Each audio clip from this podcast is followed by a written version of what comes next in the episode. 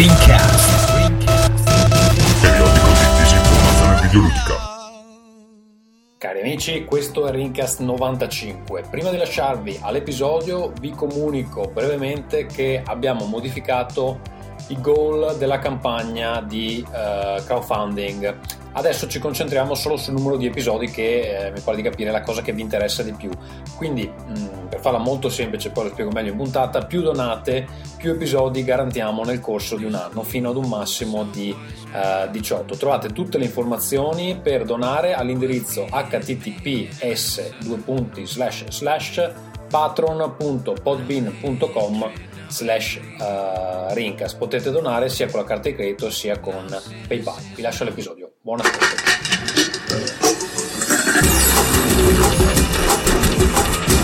Rincas presenta Nerdcore.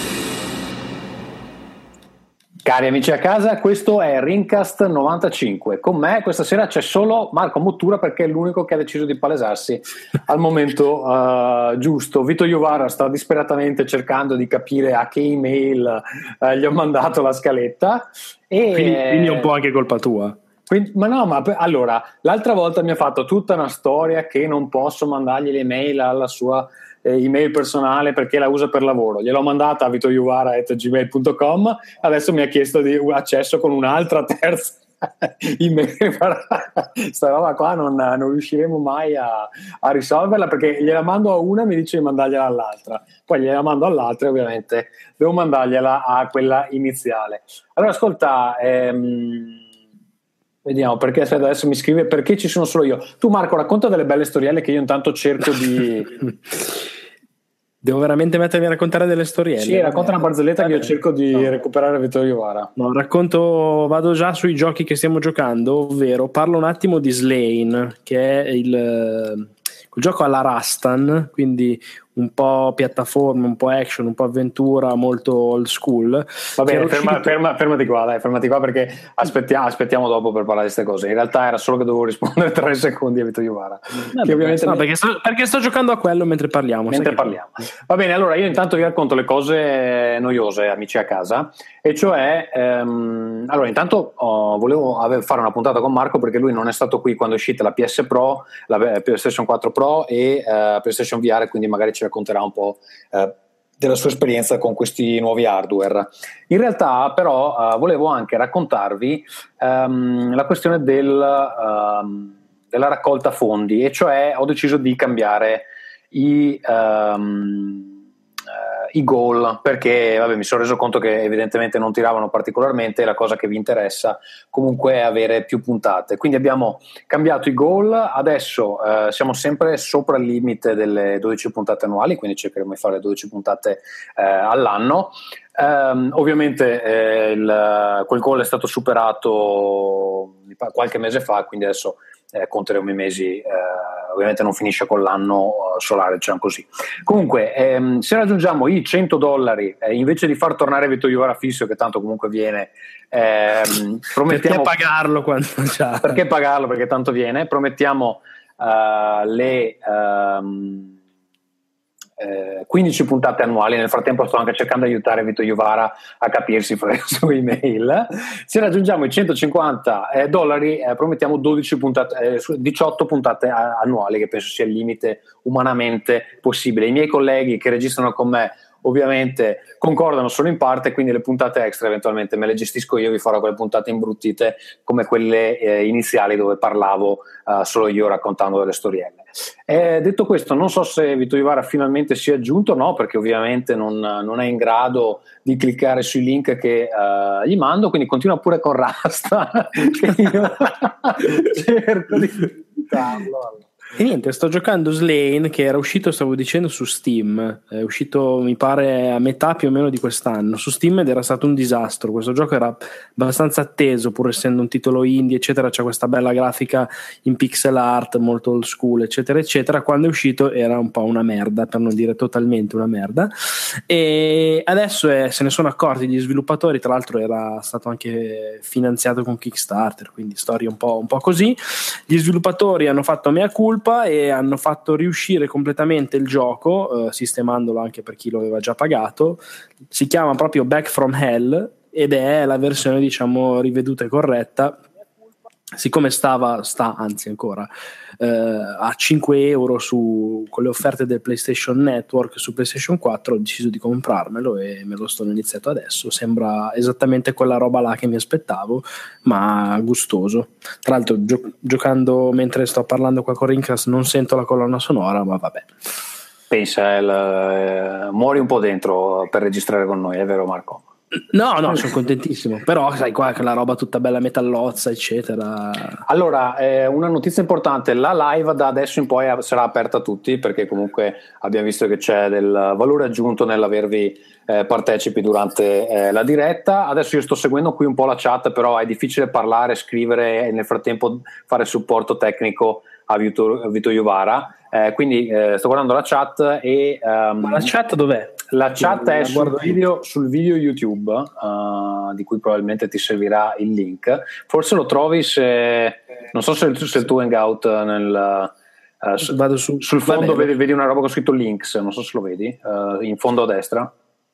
Vabbè, dai, te lo, te lo mando. Te lo mando Vabbè, vai, vai, me lo mando. E se no, anzi, guarda, guarda sulla pagina Facebook di, di Rincast che c'è il link diretto.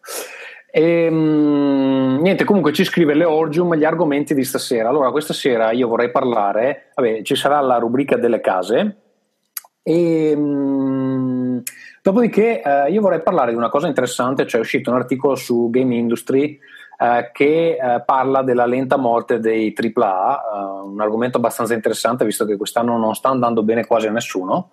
E poi niente, volevo sentire appunto Marco sul, sulla sua esperienza di uh, eh, PS4 Pro e uh, eh, VR, però magari uh, inizierei con le case e visto che ehm, io devo ancora cercare di recuperare Vito Iuvara. Eh, Marco, farei partire, farei partire te. Eh, cosa sta succedendo di bellissimo nella tua vita? Ma di bellissimo assolutamente niente. La, la sigla non c'è, quindi parto subito.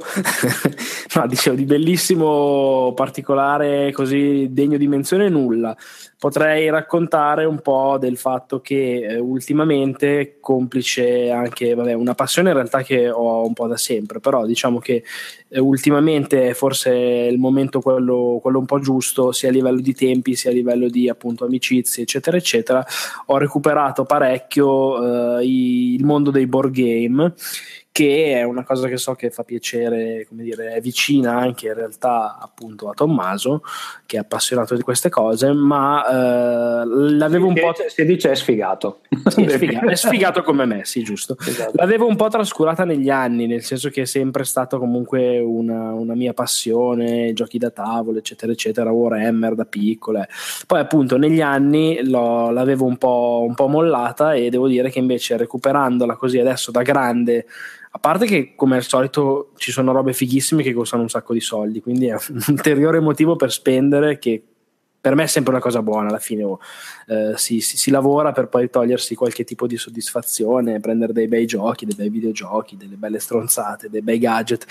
È sempre una cosa che mi dà una certa soddisfazione e appunto secondo me ci sono dei, dei, dei gran bei board game e mi sto divertendo appunto con il gruppo di persone. Tra l'altro io ho notato una cosa un po' particolare che ehm, io sono uno che ha una soglia d'attenzione piuttosto bassa, tant'è vero che anche adesso sto facendo altro. e quindi sono sempre col telefono in mano, eccetera. La mia ragazza si incazza, anche ha ragione e tutto. Ma devo dire che quando gioco con, con questi giochi di ruolo, questi board game in realtà, non, non, non giochi di ruolo, eh, riesco a così isolarmi e a essere concentrato quasi solo su quelli, forse perché fa ancora in questo momento l'effetto novità. Però questa forma un po' di escapismo escapismo, così la trovo boh, particolarmente invitante e divertente e aggiunge una, una dimensione in più, diciamo, a una, un passatempo che, ripeto, mi è sempre piaciuto, ma che ultimamente mi sta, mi sta divertendo particolarmente. Tra l'altro, giochi, gioco spesso con le stesse persone, gioco molto meno di quanto vorrei in realtà e sono, stiamo facendo tutta una serie di campagne, addirittura di, di, di giochi uno insieme all'altro, diciamo. In particolare, ultimamente stiamo giocando a Pandemic Legacy, che è questo titolo particolare, diciamo che volendo. Ne, essere... ne aveva parlato Ferruccio a un certo punto. Ah, ok. okay è, quello, è, quello, dove si strappano le carte, no? Esattamente, si butta via la roba e vabbè, la, la base di partenza può essere in, in, una qualche misura quella di un po' un risico per capirci così, per chi magari non è ferratissimo sull'argomento, ma eh, il gioco ha proprio tutta una, una, campagna vera e propria e ci sono delle decisioni da prendere molto importanti, c'è una base di culo naturalmente che influenza il tutto, ma questo fatto di... Oh! Ehi, ma porca la maledetta, maledetta maiala zoccola. E dai, no. Ma allora scusa, entravi in una chat uh, col solo, assoluto. un credino in attesa che arriva la gente e mi guardava. Su, era su chat roulette, ha trovato solo fave. andavano, andavano, anche meglio, cazzo. L'ho trovato eh, anche so, qui so, le fave. Lo so, lo so che, che, a te piacevano tutto sommato. È tipo, è tipo in quei film horror dove torni a casa, non c'è più nessuno e poi esci in strada e è tutto vuoto, non sai più dove cazzo. Sono, e, e sono solo cazzi. Qui le ho trovate che parlano dei giochi di ruolo, cazzo, vabbè, andavano bene pure eh, le fave vere. Eh vedi, lo vedi, lo vedi, esatto. Vabbè, comunque no, niente, per chiudere, diciamo che ho, mi sono buttato anche su questa passione che poi non è tanto distante come tasso di sfiga dai videogiochi, ma, ma, ma va bene così e ultimamente mi sta dando delle belle soddisfazioni. Eh Marco, è un peccato che abitiamo così distanti perché io avrei proprio bisogno della gente sfigata come te eh, con cui giocare tutti i giochi che ho comprato. Ho comprato de- dei giochi che durano 75 ore e nessuno ci vuole mai giocare. Perché so- La cosa bella, infatti, che già lo sto notando, è esattamente come quell'altra passione. Cioè, ho, ho, ricom- ho cominciato a giocare di nuovo a, a queste robe e c'è, c'ho già un backlog che è degno di quello che ho nei videogiochi. Nel senso che poi ah, ti pigli bene, non ne vuoi comprare un altro, non ne vuoi comprare un altro, non ne vuoi comprare un altro, ho già 2000 giochi da giocare. Stiamo parlando dei giochi da tavolo? Sì, sì. Giochi da tavolo, sì. Possiamo dire che quella che hai tagliato la carta è un delitto, però fisico. E stavamo parlando proprio di quello. Stavamo ah, parlando proprio di... No, è fatto apposta, però effettivamente è un gioco che scoraggia un sacco di persone eh, proprio per questo motivo che devi strappare la roba. Però Uccidimi. Credo che, credo che abbia avuto un bel, un bel successo. Ha avuto un successo incredibile. Eh. E l'anno prossimo uscirà la stagione 2, perché esattamente come una serie TV è proprio, ha una trama che si sviluppa anche se la partita che tu fai è proprio la tua partita totalmente e appunto ci sarà una, una, seconda stagione. Sono anche curioso di vedere un po' dove andrà a parare perché mi sembra che eh, essendo proprio la tua partita di fatto, come dicevo, ci siano delle, delle, possibilità secondo me un po' alla Mass Effect di finale che va da una parte piuttosto che dall'altra. Sono curioso di vedere come lo continueranno. Diciamo. Poi la gente gli scrive che il finale fa schifo e quindi devono fare e loro lo cambiano. finale esteso. Va bene. Allora io farei partire invece la sigla della bellissima Casa Vito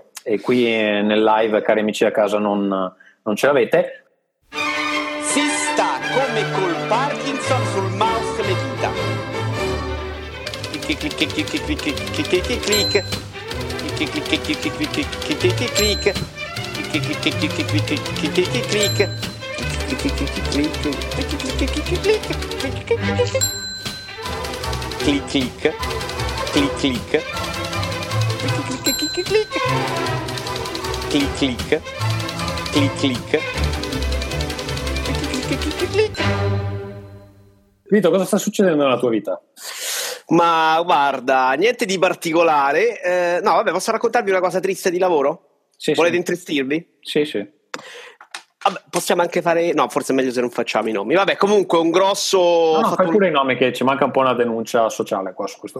Ho fatto dei lavori due anni fa, un... ma si capisce se la gente è intelligente. A Roma ha aperto un grosso centro, parco giochi, diciamo, a tema. Mm. E io ho Rem- fatto dei lavori. Rainbow qualcosa.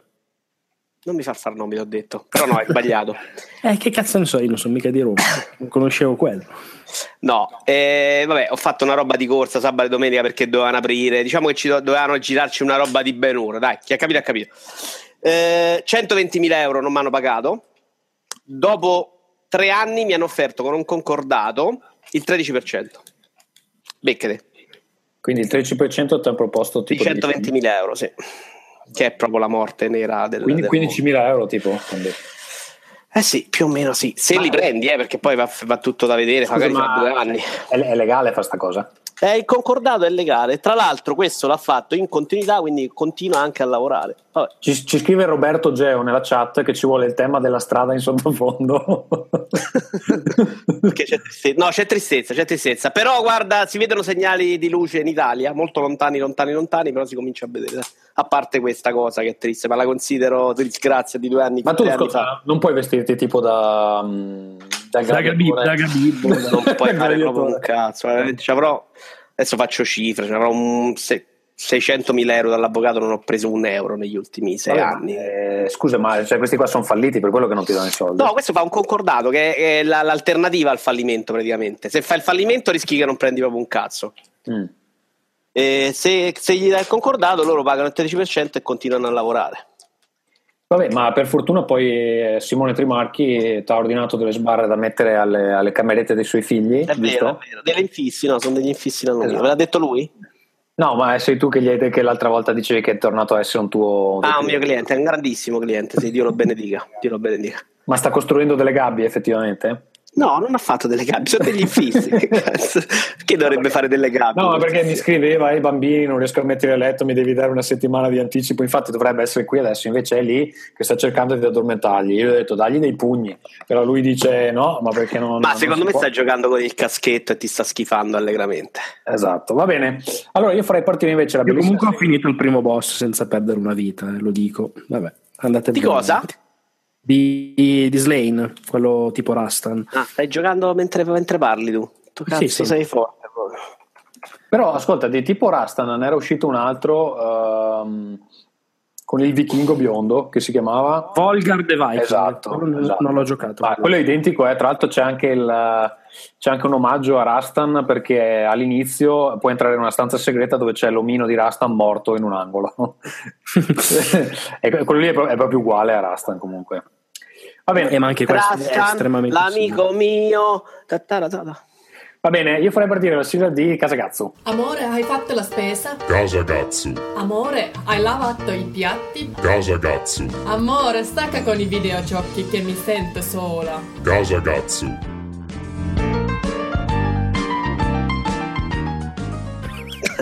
A me sta cosa è veramente grave. Secondo me la gente capisce che sei arrivato alla frutta così cazzo. sì eh, ormai cioè, non posso neanche più riempire il frigo non, non, non donano non mi pagano perché non c'ho lo stipendio. Eh, stiamo qui a fare rincas però scusami cazzo hai vissuto momenti peggiori di questo? Cioè l'hai vista sì. la sofferenza in faccia? Quindi che cazzo vuoi? Perché adesso no, ti sei fa... imborghesito sì, sì, ma infatti non riesco neanche a dimagrire, cazzo sono povero, non riesco a dimagrire, è impossibile strano. Ricordo proprio l'immagine tristissima di un capodanno che raccontavi in cui dici sono solo in una camera, c'era tipo Ring a quell'epoca, sono solo, mangio un'oliva, non c'è nessuno. non era un'oliva ma era un toast. Sì, mi sì. ricordo una cosa tristissima che hai fatto veramente pena quella volta. Quindi, e, non, e non la mangiavo. Sono anche andato al cimitero eh, nel pomeriggio perché mi per tirarti su di murale, che c'era gente più allegra. sì, sì, sì, infatti, a fare delle foto agli angeli innevati, una roba hai vissuto, oh, sei come Rocky quando diventa miliardario che non è più in grado di combattere per la strada. All'epoca riuscivo ancora a rialzare la testa, adesso purtroppo, purtroppo no. Adesso c'hai tuo cognato che ti sei mangiato tutto e sono picci. Vabbè. Allora, niente, dai, sono. Ma come?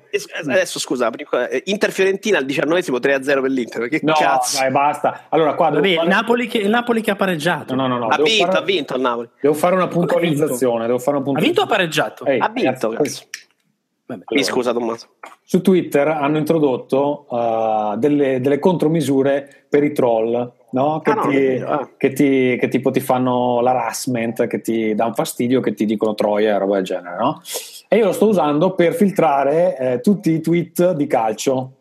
Però adesso mm. vi, vi, leggo la lista delle parole che sto cercando di filtrare, tanto per farvi capire, e Marco ci, ci dirà di quanto è responsabile. Poi non, è, non sei solo tu, Marco, eh, perché no, tanto, non, vorrei, tante, non, vorrei, darti l'impressione che sei solo tu, perché c'è anche, ci sono colpevoli anche altri.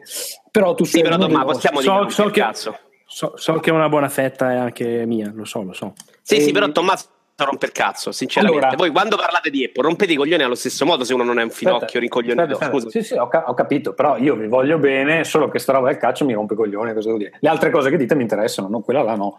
E, ehm, è come, è come se... Ma infatti l'errore è quello, è che ti interessino le altre, secondo me. Allora, allora io, io ho, ho, filtrato queste parole: Genoa Juve, campionato, Sevilla Juve, Siviglia Juve, Juve Siviglia, calcio, calciatore, UCL, Milanista, Milan Inter, Caressa, Derby, Derby Milano, Inter, Milan Inter, Juventini, Juventus, Scudetto, poi c'è Kardashian. Scusa, però lui, lui ti elimina solo quelle che sono taggate. Allora, il problema è che non, non le filtra nemmeno, cioè io le vedo ancora nella timeline. Semplicemente, allora, in teoria non te, non te le dovrebbe mostrare in quelle là, non so se, se usi Twitter mobile, però lui ti dice, ah, sei stato via 5 minuti, questi sono i, Twitter, Sì, i tweet più interessanti. interessanti. Eh, e mi fa vedere tutti quelli sulla Juve, no? Non me ne fotte un cazzo. In teoria te li dovrebbe filtrare da lì, però non funzionano particolarmente bene, quindi non, eh, continuo a vedere tutto. Vabbè. Secondo me, comunque, dovresti, per utilizzarlo bene, dovresti portare- portarti avanti. Cioè, eh, eh sì, ho capito, ma dammi un po' di keyword. Eh, ti dico, ti dico- eh, ti dico il calendario, no? Tipo, Infatti. se- settimana prossima c'è Juventus-Atalanta, già devi portarti Esatto, avanti. vabbè, fa- Scusa, farò- ma invece stai su Facebook, ti guardi le ricette di tua nonna che posta o de- della nonna di qualcun altro e non rompi le palle più facilmente. Va bene, comunque, allora, quello che volevo dire è che allora, mh, incrocio le dita e tocco maroni perché non si sa mai. Comunque sono alle fasi finali di un, di un colloquio. eh, Nel fa- boss finale. ne ho fatti tre con la stessa azienda. E in teoria il prossimo è quello decisivo perché in realtà ce n'è un altro dopo, però dovrebbe essere per firmare il contratto. Quindi sto aspettando notizie. Speravo mi chiamassero oggi, non mi hanno chiamato. Eh, mi, diranno, mi diranno in settimana eh, di che morte morire. Se non è questo, eh, sarà qualcos'altro. Però diciamo questo è il lead più promettente di una nota azienda finnica. Ehm, e questo per la situazione lavorativa. Nel frattempo, eh, Vito, comunque il Napoli ha pareggiato. Sì, sì, l'ho scritto, scusa. nel frattempo sto lavorando ai miei progetti, il che insomma avere del tempo libero mi aiuta a eh, trovare del- appunto il tempo per lavorare alle mie cose. Allora, eh, se qualcuno è di Modena o, o va a Modena Play, eh, quasi sicuramente saremo lì eh, non a presentare i giochi, ma a fare una dimostrazione dei giochi che poi saranno presentati, credo, a Lucca. Eh, però a Modena vorremmo esserci, ho già ordinato delle, delle bandiere da stampare, roba del genere. Quindi in realtà Ma quando, quando è? Tantissimo. no? e il primo il, il primo e secondo di aprile, mi pare. Però sono Eh, beh. già in contatto con gli organizzatori e dovremmo avere un paio di tavoli per, per presentare i giochi. Eh, non saranno ancora in vendita, però insomma si- ci si può giocare. Quindi chi vuole venire eh, si segni in Modena Play e dovremmo essere lì. Questo è Pieno di figa, eh? Di Lo segnalo. no, beh, magari vengono quelli del cosplay, sai che in realtà se, tipo, se vai a Lucca Comics and Games, figa ce n'è finché vuoi perché c'è tutta la, la parte cosplay che copre benissimo quell'aspetto. Eh, e, e credo che anche Modena abbia il suo bel giro di, di cosplay, alme- almeno in quel, in quel senso. Poi in realtà che giocano giochi a tavolo ce ne sono diverse, credo Marco. Non so che esperienza tu abbia, ma Ma io, io sono uno sfigato. Come... no, no, vabbè, non dirlo con questa tristezza. ecco. ma no, tu, ma tu è cresciuto giocando a Magic come Trimarchi, quindi chiaramente non ne ha non visto. non ho mai giocato una partita di Magic. È per questo probabilmente che ti piace Gwent, che- che è la versione po- povera. Aspetta che vediamo che magari Simone se forse sta cercando di venire. Ma io No. poi sono da, sto da dieci anni con la stessa ragazza, oramai sono proprio cioè, Non senso, ti interessa proprio neanche. accasato, basta, sono contento così, va bene. Poi, poi ti dico la verità, il cosplay, quelle robe mi fanno un po', un po', mi fanno un po' tristezza. Cioè, preferisco quelli che proprio la figa non sanno neanche com'è fatta, che non quelli che, Dici che non- sbavano dietro a ste tipe che fanno un po' le zoccole, bah, non so. E ci siamo fatti nemiche anche i cosplayer. No, in realtà no. ci sono anche delle ragazze per bene che si divertono. Io ho grande rispetto per, carità, per- però per il loro però- coraggio. Però c'è anche della gente che è proprio. È. Cioè, esatto. Esibizionista, dai. Eh sì, sì, ma in tutti i sensi, cioè anche nell'altro, eh, nel senso di bavosaggine di quelli che gli muoiono dietro. Io ho grande rispetto per il loro coraggio, ma non lo farei mai nella vita neanche sotto tortura. Già non mi piace a carnevale per dire mi dà un fastidio il mondo. Però io ti vedrei bene tipo fare dei bei cosplay di Sailor Moon o, Eh, Sailor Moon è un po' il mio o sogno. o i personaggi femminili di, di Overwatch. No, più Sailor mi sono sempre visto gra- grande come Sailor Moon, onestamente. Va bene, allora, ehm, le abbiamo fatte tutte le case già? Eh, mi sa di sì. Eh sì, eh. Siamo in tre. Vabbè, eh, niente, quindi la grande tristezza, io a Simone gli mando i, i link, ma lui mi ignora e quindi niente. Va bene, eh, Marco, parlaci un po' del... um, Oddio, non li hai mandati. A me non l'hai mandato in maniera molto semplice. Guarda, ascolta, allora intanto spiegami sta cosa dell'email, Vito, perché guarda, veramente non la capisco. L'altra volta Allora, no, questa vengo email- dalla palestra, questa quindi ho poca pazienza nei confronti della tua idiozia. ma Questa sono email- cinque anni che te ne do uno di indirizzo buono. e tu mi fai passare come uno che cambia 100 indirizzi. Ma Sono- ascolta, ma Però è vero, che, è vero che ti stai lamentando sempre che della, della mele. Io non so un cazzo, però non è Sì, la ma prima- è perché lui continua a non usarla. No, ma l'altra volta te l'ho mandato a questo indirizzo che mi hai de- detto No, adesso. no, Sì. arriva tutto a Vito Iovara chiocciola Mamma, stai zitto, vabbè, dai. E Allora- ogni volta se ne la metto, eh, che rompi coglioni. Sì, ma continui a non usarla, cazzo.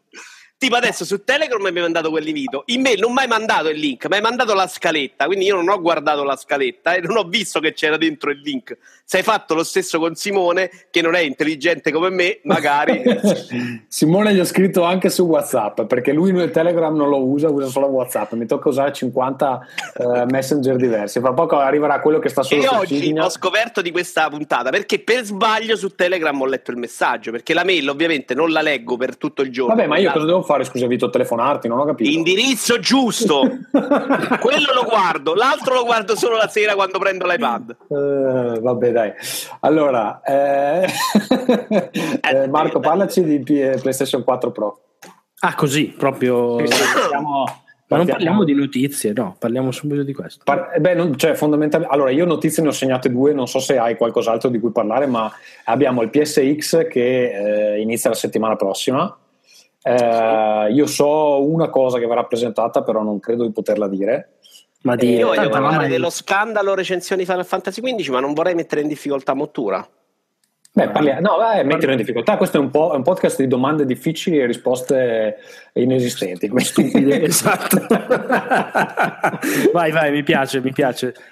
Allora, scandalo. nasce tutto da, uh, diamo la colpa alle persone giuste, al Vise eh, sul gruppo di Rincast che fa parte di il Della cognome so? Omega Shin, credo, della, della cricca di Farenz, insomma, che ha scritto un articolo in cui non si capiva bene un cazzo, però poi ha spiegato bene nel gruppo, in cui diceva che praticamente oggi sono uscite le recensioni solo quelle col voto alto, oppure quelle col voto alto in cui poi si descrive il gioco che è una merda, oppure quelle senza voto.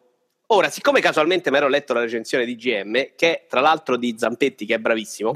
Che si chiama Zampini, già, già solo per questo ti, ti- hai capito. No, Zampetti è come lo chiamate voi, insomma, però è, No, non è ragazzi, vero, non lo chiamiamo Zampetti. Vabbè, te lo stai inventando. Vabbè, sta vabbè, cosa. ok. Eh, Vabbè, bravo ragazzo, insomma. Sì, è, è un grande, è un grande Zamps. Esatto, non è, uh, non è come Mottura. No, in cui assolutamente no. scrive anche una bella recensione in cui descrive bene il gioco, in cui fa capire che è arrivato alla fine e poi scrive vabbè però il voto non lo mettiamo perché poi voglio vedere meglio il finale. E quindi mi ha, fa- mi ha fatto pensare che quella cosa che ha detto Albise non sia esattamente una follia. Ecco. Cioè che, che le recensioni siano il bel voto... Sinceramente, eh, l'abbiamo già parlato duemila volte, alla fine lo capisco pure, ma uno che cazzo deve fare? Se quelli mettono la pubblicità, però fondamentalmente ci fa della la figura da stronzi, ecco, con tutto il rispetto.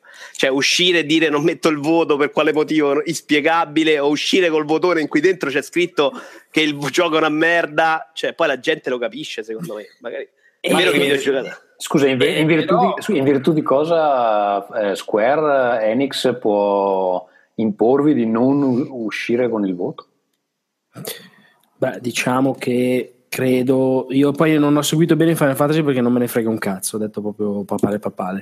Però credo che in generale possano dire. eh, Diciamo, non, non ci sono embarghi, però a quanto penso. Meglio se uscite domani, dai, una cosa del Eh, genere. tipo così, tipo così. Meglio se. Tanto la recensione escono tutte nello stesso momento il giorno prima, il giorno dopo già non se lo cola più nessuno. Credo sia quella la tecnica. Sì, e poi comunque per rispondere a quello che hai detto tu, senza voler screditare nessuno, anche perché tra l'altro, ripeto, il gioco non me ne frega niente, non l'ho provato, non lo conosco, ma credo che in linea di massima a loro importi e interessi quello che è il diciamo l'impatto al day one, no? Cioè alla, scusate al day one, al, al momento della rottura dell'embargo delle recensioni. Poi se domani o dopo o dopo ancora qualcun altro esce con un voto diverso, te lo devi andare un po' a cercare. Quando oggi alle 4 tutto il mondo è andato a vedere cosa aveva preso Final Fantasy, i voti sono stati di, di un certo tipo. Poi fa niente se come dici tu, Vito, nella recensione c'era scritto che era un po' una merda, ma se poi alla la fine c'è sopra no, Certo. Esatto, se alla fine la gente si ferma come fa al voto, eh, minchia 9 è fantastico. Quindi ci sta pure che alla fine la gente sti cazzi, andatevela a leggere se volete un parere. In realtà mi metto pure dalla parte del publisher. Dovrebbe essere sempre così in teoria, cioè è una recensione se c'ha... Sì, no, poi secondo no. me, attenzione, secondo me poi in realtà eh, lo dico sinceramente, cioè per esempio Zamps ha scritto una recensione di 5 pagine, ecco secondo me 5 pagine è un po' troppo, nel senso che No, no, devi avere veramente voglia di leggerla e È, è un altro problema, secondo me. però. è un problema proprio di forma della, della recensione di quello che è diventato oggi, che secondo me eh, diventa anche un po' un limite a un certo punto. Però quello è un Però- problema proprio dell'internet di oggi. No, no, no, è un, Non- problema, sì, sì, sì, è un problema proprio del, del format recensione che secondo me non è invecchiato tanto bene. Però Eh, secondo me andavano male anche prima così lunghe. Oggi in realtà è proprio più smarmellato, in realtà non è nemmeno più lunga. Te lo smarmellano 5 pagine, fai 5 click ed è un problema dell'Inter in generale che prendeva bene per il culo South Park, secondo me. Non capisci più un cazzo qual è pubblicità, qual è il coso. Mi capita delle volte di cliccare un bel link su Twitter e tipo l'articolo lo leggo dopo 6 ore e 20. È peggio di un treno Roma-Milano, insomma. Vito, Cioè, scusa, ti puoi rimettere gli occhiali che senza sei orribile. Ah, perché sto mi sto vedere, cazzo. Mi ero scordato che potevate vedermi. Mi metto, meno male che me l'hai ricordato, guarda, perché potevo fare cose brutte. Tipo venire in faccia improvvisamente. tipo toglierti il pantalone. Dicevo, mi metto, a parte che ok, purtroppo è, è brutto a dirsi perché comunque è scorretto. Io mi ricordo anche su videogiochi in realtà una, una recensione in cui Perfect da Zero lo distruggevano, dicevano è merda, voto 9, vabbè, cose, o 7, adesso non ricordo, comunque il voto era buono. Però mi metto anche nel- nei panni del publisher, facciamo una volta non fare solo merde, recensori così, che sono legati anche come profitti, come premi al voto su Game, Rank- Game Ranking, così si chiama? Metacritic. Metacritic, ok. Quindi ci sta che loro tendano poi a, a, a Eh, ma no, no, tendono un cazzo. Ah, ten- sì, però non è che cioè, se me lo fai uscire domani il voto brutto non cambia una sega, perché tanto il voto è quello. Sì, se, se è quello, se domani escono con i voti brutti, sì, è solamente l'impatto sulle vendite iniziali. Eh, eh, eh, sì. Boh, Perché non so, se, il sembra- rimane- se il voto- se il voto non cambia, se il voto rimane quello lì, alla fine il voto è quello lì, appunto. Cioè, Mi dispiace dirlo dire- perché GM lo seguo con piacere perché secondo me c'è gente brava e, e rispetto ad altri secondo me c'è più gente brava di questo settore che, che meriterebbe lo stacco rispetto ad altri portali meno professionali, più stronzi. Cioè, c'è una differenza tra la ge- dico IGN perché multiplayer lo leggo poco, non per altro, insomma.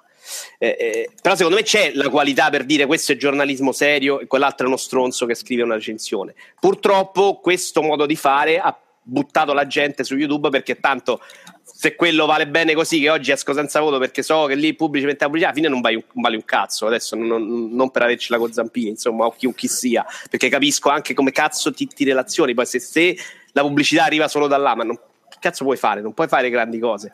Però sinceramente poi è pure il motivo per cui il giornalismo videoludico italiano ma immagino anche inglese adesso che non conosco meno sia considerato niente. Nonostante ci sia della gente brava perché pure multiplayer cioè c'è gente che, che fa il suo lavoro lo fa bene che fa grandi cose che lavora sodo. Però poi apre uno un sito dice tre cazzate e per la gente vale allo stesso modo. Eh, ma non- perché, non però, perdonami, creata- Vito, sì, perché non si legge neanche l'articolo? Secondo, Sì, secondo son- me. son Ma d'accordo. perché l'articolo è, è- è sbagliato come format, anche sempre. anche e va bene Eh, però basta, prima in realtà lungo. io mi ricordo che dieci anni fa se scrivevi un articolo piccolo io ci ho provato su Game Plus la gente ti si incazzava eh? perché ti dicevano che quella non era una recensione la recensione doveva scrivere Eh, tutti i eh, dettagli Eh, ma infatti dieci anni fa era una cosa diversa. Oggi però è, un- è un'altra cosa. Ma io non sono convintissimo che oggi quel pubblico, se gli metti la recensione corta, la va a leggere. Secondo me quel pubblico oggi è proprio gente che non vuole leggere, che vuole il tizio che fa tre pernacchi e che gli racconta il gioco più semplicemente. Secondo me quello ormai è proprio perso in un altro modo. Cioè, mio nipote non leggerebbe mai una recensione. Certo, appunto, esattamente, esattamente. Ah, ma corta nemmeno, eh. Quindi secondo No, me no, no, quello l'hai infatti perso. Non leggerebbe proprio più, non legge proprio il format recensione, certo. Eh, non so che dirti, non so che dirti, Vito, nel senso che comunque credo che ci siano, ti ripeto, un po' dei meccanismi che so- sono quelli ed è difficile controbattere, un po' delle, delle riserve su quello che è, è ormai, ti ripeto, una recensione oggi e un po', boh, non lo so dei, dei- ti ripeto, dei, meccanismi così che però come anche dici tu, se uno è anche un minimo sgamato, secondo me certe cose poi le vede. Perché anche come hai detto tu, una sfilza di voti eh, altissimi dove però il testo non quadra, tra virgolette, o quadra comunque solo in parte, dovrebbe far, sca- far scattare qualche campanello, non lo so. Boh. Poi chi, cioè, boh, boh, chi se ne frega anche del voto, non so. Boh, cioè, Dice, ripeto, di- dice le Orgium sulla chat: è anche più comodo andare su YouTube e vedere uno che ti racconta il gioco dal vivo come gli streamer che ti rispondono pure in diretta. Sì, sono, sono abbastanza d'accordo, però per- ti faccio un esempio, a me non piace invece quel metodo di fruizione lì perché... eh, Ma Che sono sei fatto- vecchio, sono come fatto noi. male io, esatto. Cioè a me poi piace scoprirmelo per i cazzi miei le robe, quindi se mi fai vedere già tutto il primo livello, eccetera, mi sta anche un po' sul cazzo. me lo Ma io mi sono, mi sono accorto, cioè, eh, ad esempio, questo weekend ho finalmente comprato Inside. eh, evidentemente mi sono arrivati 10 consigli questo weekend. Penso che la gente l'abbia preso in sconto e abbia iniziato a girare la voce. È effettivamente bellissimo, eh, ne parliamo dopo. Ehm, però, allora, un amico su un chat WhatsApp, eh, uno mi ha mandato il- un tweet, un altro eh, sul gruppo di Telegram di Rincast e un altro ha confermato. A quel punto, quando hai 4-5 persone che più o meno conosci e che ti dicono guarda prendilo perché è bello, eh, per me vale più di una recensione scritta da una persona che non conosco ovviamente. E penso, No, che, penso che il modo in cui girano ormai eh, i consigli dei giochi si- sia questo, cioè quello dei gruppi chiusi, al massimo gruppi aperti come su Facebook, eh, però Però, me... sì. però scusami Tommaso, un po' dopo quello, cioè nel senso che quello è con il passaparola, dici di Inside, lo dici un mese dopo che è uscito e che alcuni l'hanno preso e Sì, che l'hanno fatto prendere è agli chiaro altri. che in un caso come Beh, Final Fantasy oggi, XV eh, se vuoi sapere quando esce il Sì, gioco, sì. eccetera, è completamente diverso, no? Perché Sì, alla è fine ovvio che soprattutto perché Inside vabbè, è un gioco che dura tre ore, magari me lo potevano dire anche lo stesso giorno. Sì, ci- sì, Ehm, sì, però uno che lo comprava quel giorno lì, perché se uno invece non l'avesse comprato non, non te lo poteva dire. no? Allora dovrebbe essere arrivato anche Simone. Simone, ci sei? Dovrei esserci. Ci sei Carissimo. finalmente. Allora, parlavamo prima delle gabbie che eh, Vito sta costruendo per i tuoi figli. Eh beh, le ho chiesto io, quindi insomma, sono molto felice Sono follie che dice Tommaso, eh. io eh, il segreto professionale lo mantengo in realtà, lo custodisco con, con- con- segretezza. Eh, vi rendete conto che insomma Vito è riuscito a farmi sborsare x mila euro, anzi a me, a mia moglie più che altro, quindi insomma, Moglie che è una persona meravigliosa a differenza di Simone. eh. eh, cioè, immaginavo. No, in realtà ragazzi, sei meraviglioso anche te che devo venire a provare il caschetto a casa tua prima o poi. Hai visto? Eh, adesso che ce l'ho sono diventato... Ho, ho finalmente un conoscente barra amico a Roma che qui posso andare a rompere il cazzo, è perfetto. Perché tu non l'hai ancora provato No, PlayStation VR? mai, mai, mai. Nessuna Mai nella tua vita? Zero? No, no. Eh, ma allora Eh, beh, no. non è- purtroppo non è una cosa facilissima da provare perché in realtà non c'è sta dentro i Ma centri io l'ho, commerciali. vista da Media, io l'ho vista da Media World sabato. A Rescaldina. E c'era per provarla? Sì, sì, la postazione proprio Ah, lì cazzo, no, allora ci vado se lo di so. Sony. Beh, sì, No. stare a Scaldina non è comodissimo per te, però nel senso. eh, a sì, un cioè, centro commerciale c'era mm, l'Oculus Rift con Project Cars e volevo andare a provare quello, ma mi sono vergognato di provare anche quello, figurati. Va bene, ascolta Simone, tu l'hai comprata la VR alla fine, giusto? Eh sì, proprio sì. Diciamo che mi è partito uno stipendio questo Black Friday, proprio puff. Eh, perché ho visto quanto che guadagno, chi- ma insomma... Che chiedevi consigli su dove recuperarla. Sì, sì, ah, perché vabbè, una sconto. nota catena di cui non faremo pubblicità aveva 25% di sconto sull'intero catalogo, bastava che tu spendevi più di 300 euro e qualunque cosa te la portava al 25% di sconto, quindi ho preso VR e ho preso una soundbar della Bose da 800 euro perché voglio dire che fai la lasci là, eh, eh, la prendi a 600 Ma la, pu- la puoi, Cazzo. la puoi usare in appartamento? sì, sì, sì, ammazza, ho Sì, come fatto no. apposta. E poi ovviamente ho preso un bollitore per l'acqua del tè. perché Quella tu la vuoi usare la la cosa più soundbar, importante. Beh, perché magari fa rumore, Vito. Cioè, se uno sta in appartamento non può far troppo casino. Cioè, se stai in un casolare nella campagna. Vabbè, ma cosa Eh, ti aspetti che è? Una soundbar, cioè non è che... Oh, abbassi il volume, scusate, ma è- è un Esatto. 5.1, ma cazzo è il problema? No, Che se no, fai troppo bordello tra. eh, tra hai, hai speso e l'altra, 800 euro. Hai speso 800 Ah, lo devi sparare al massimo. Eh, cazzo. Comunque non è un 5.1, è evidente. Ma è 7? Penso sia stereo. Cioè non ha... è fi- fa finta di avere... Cioè nel senso ha molte casse all'interno, però...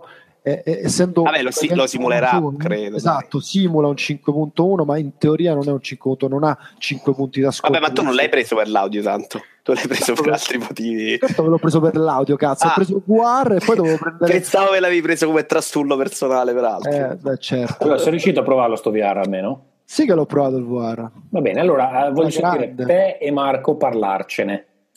Parti tu che sei quello più che l'ha, che l'ha Me- provato meno meno, esperto. forse. Esatto. Allora, guarda, io l'avevo provato, mh, eh, forse ve l'avevo anche raccontato, no? Mh, A Games Week.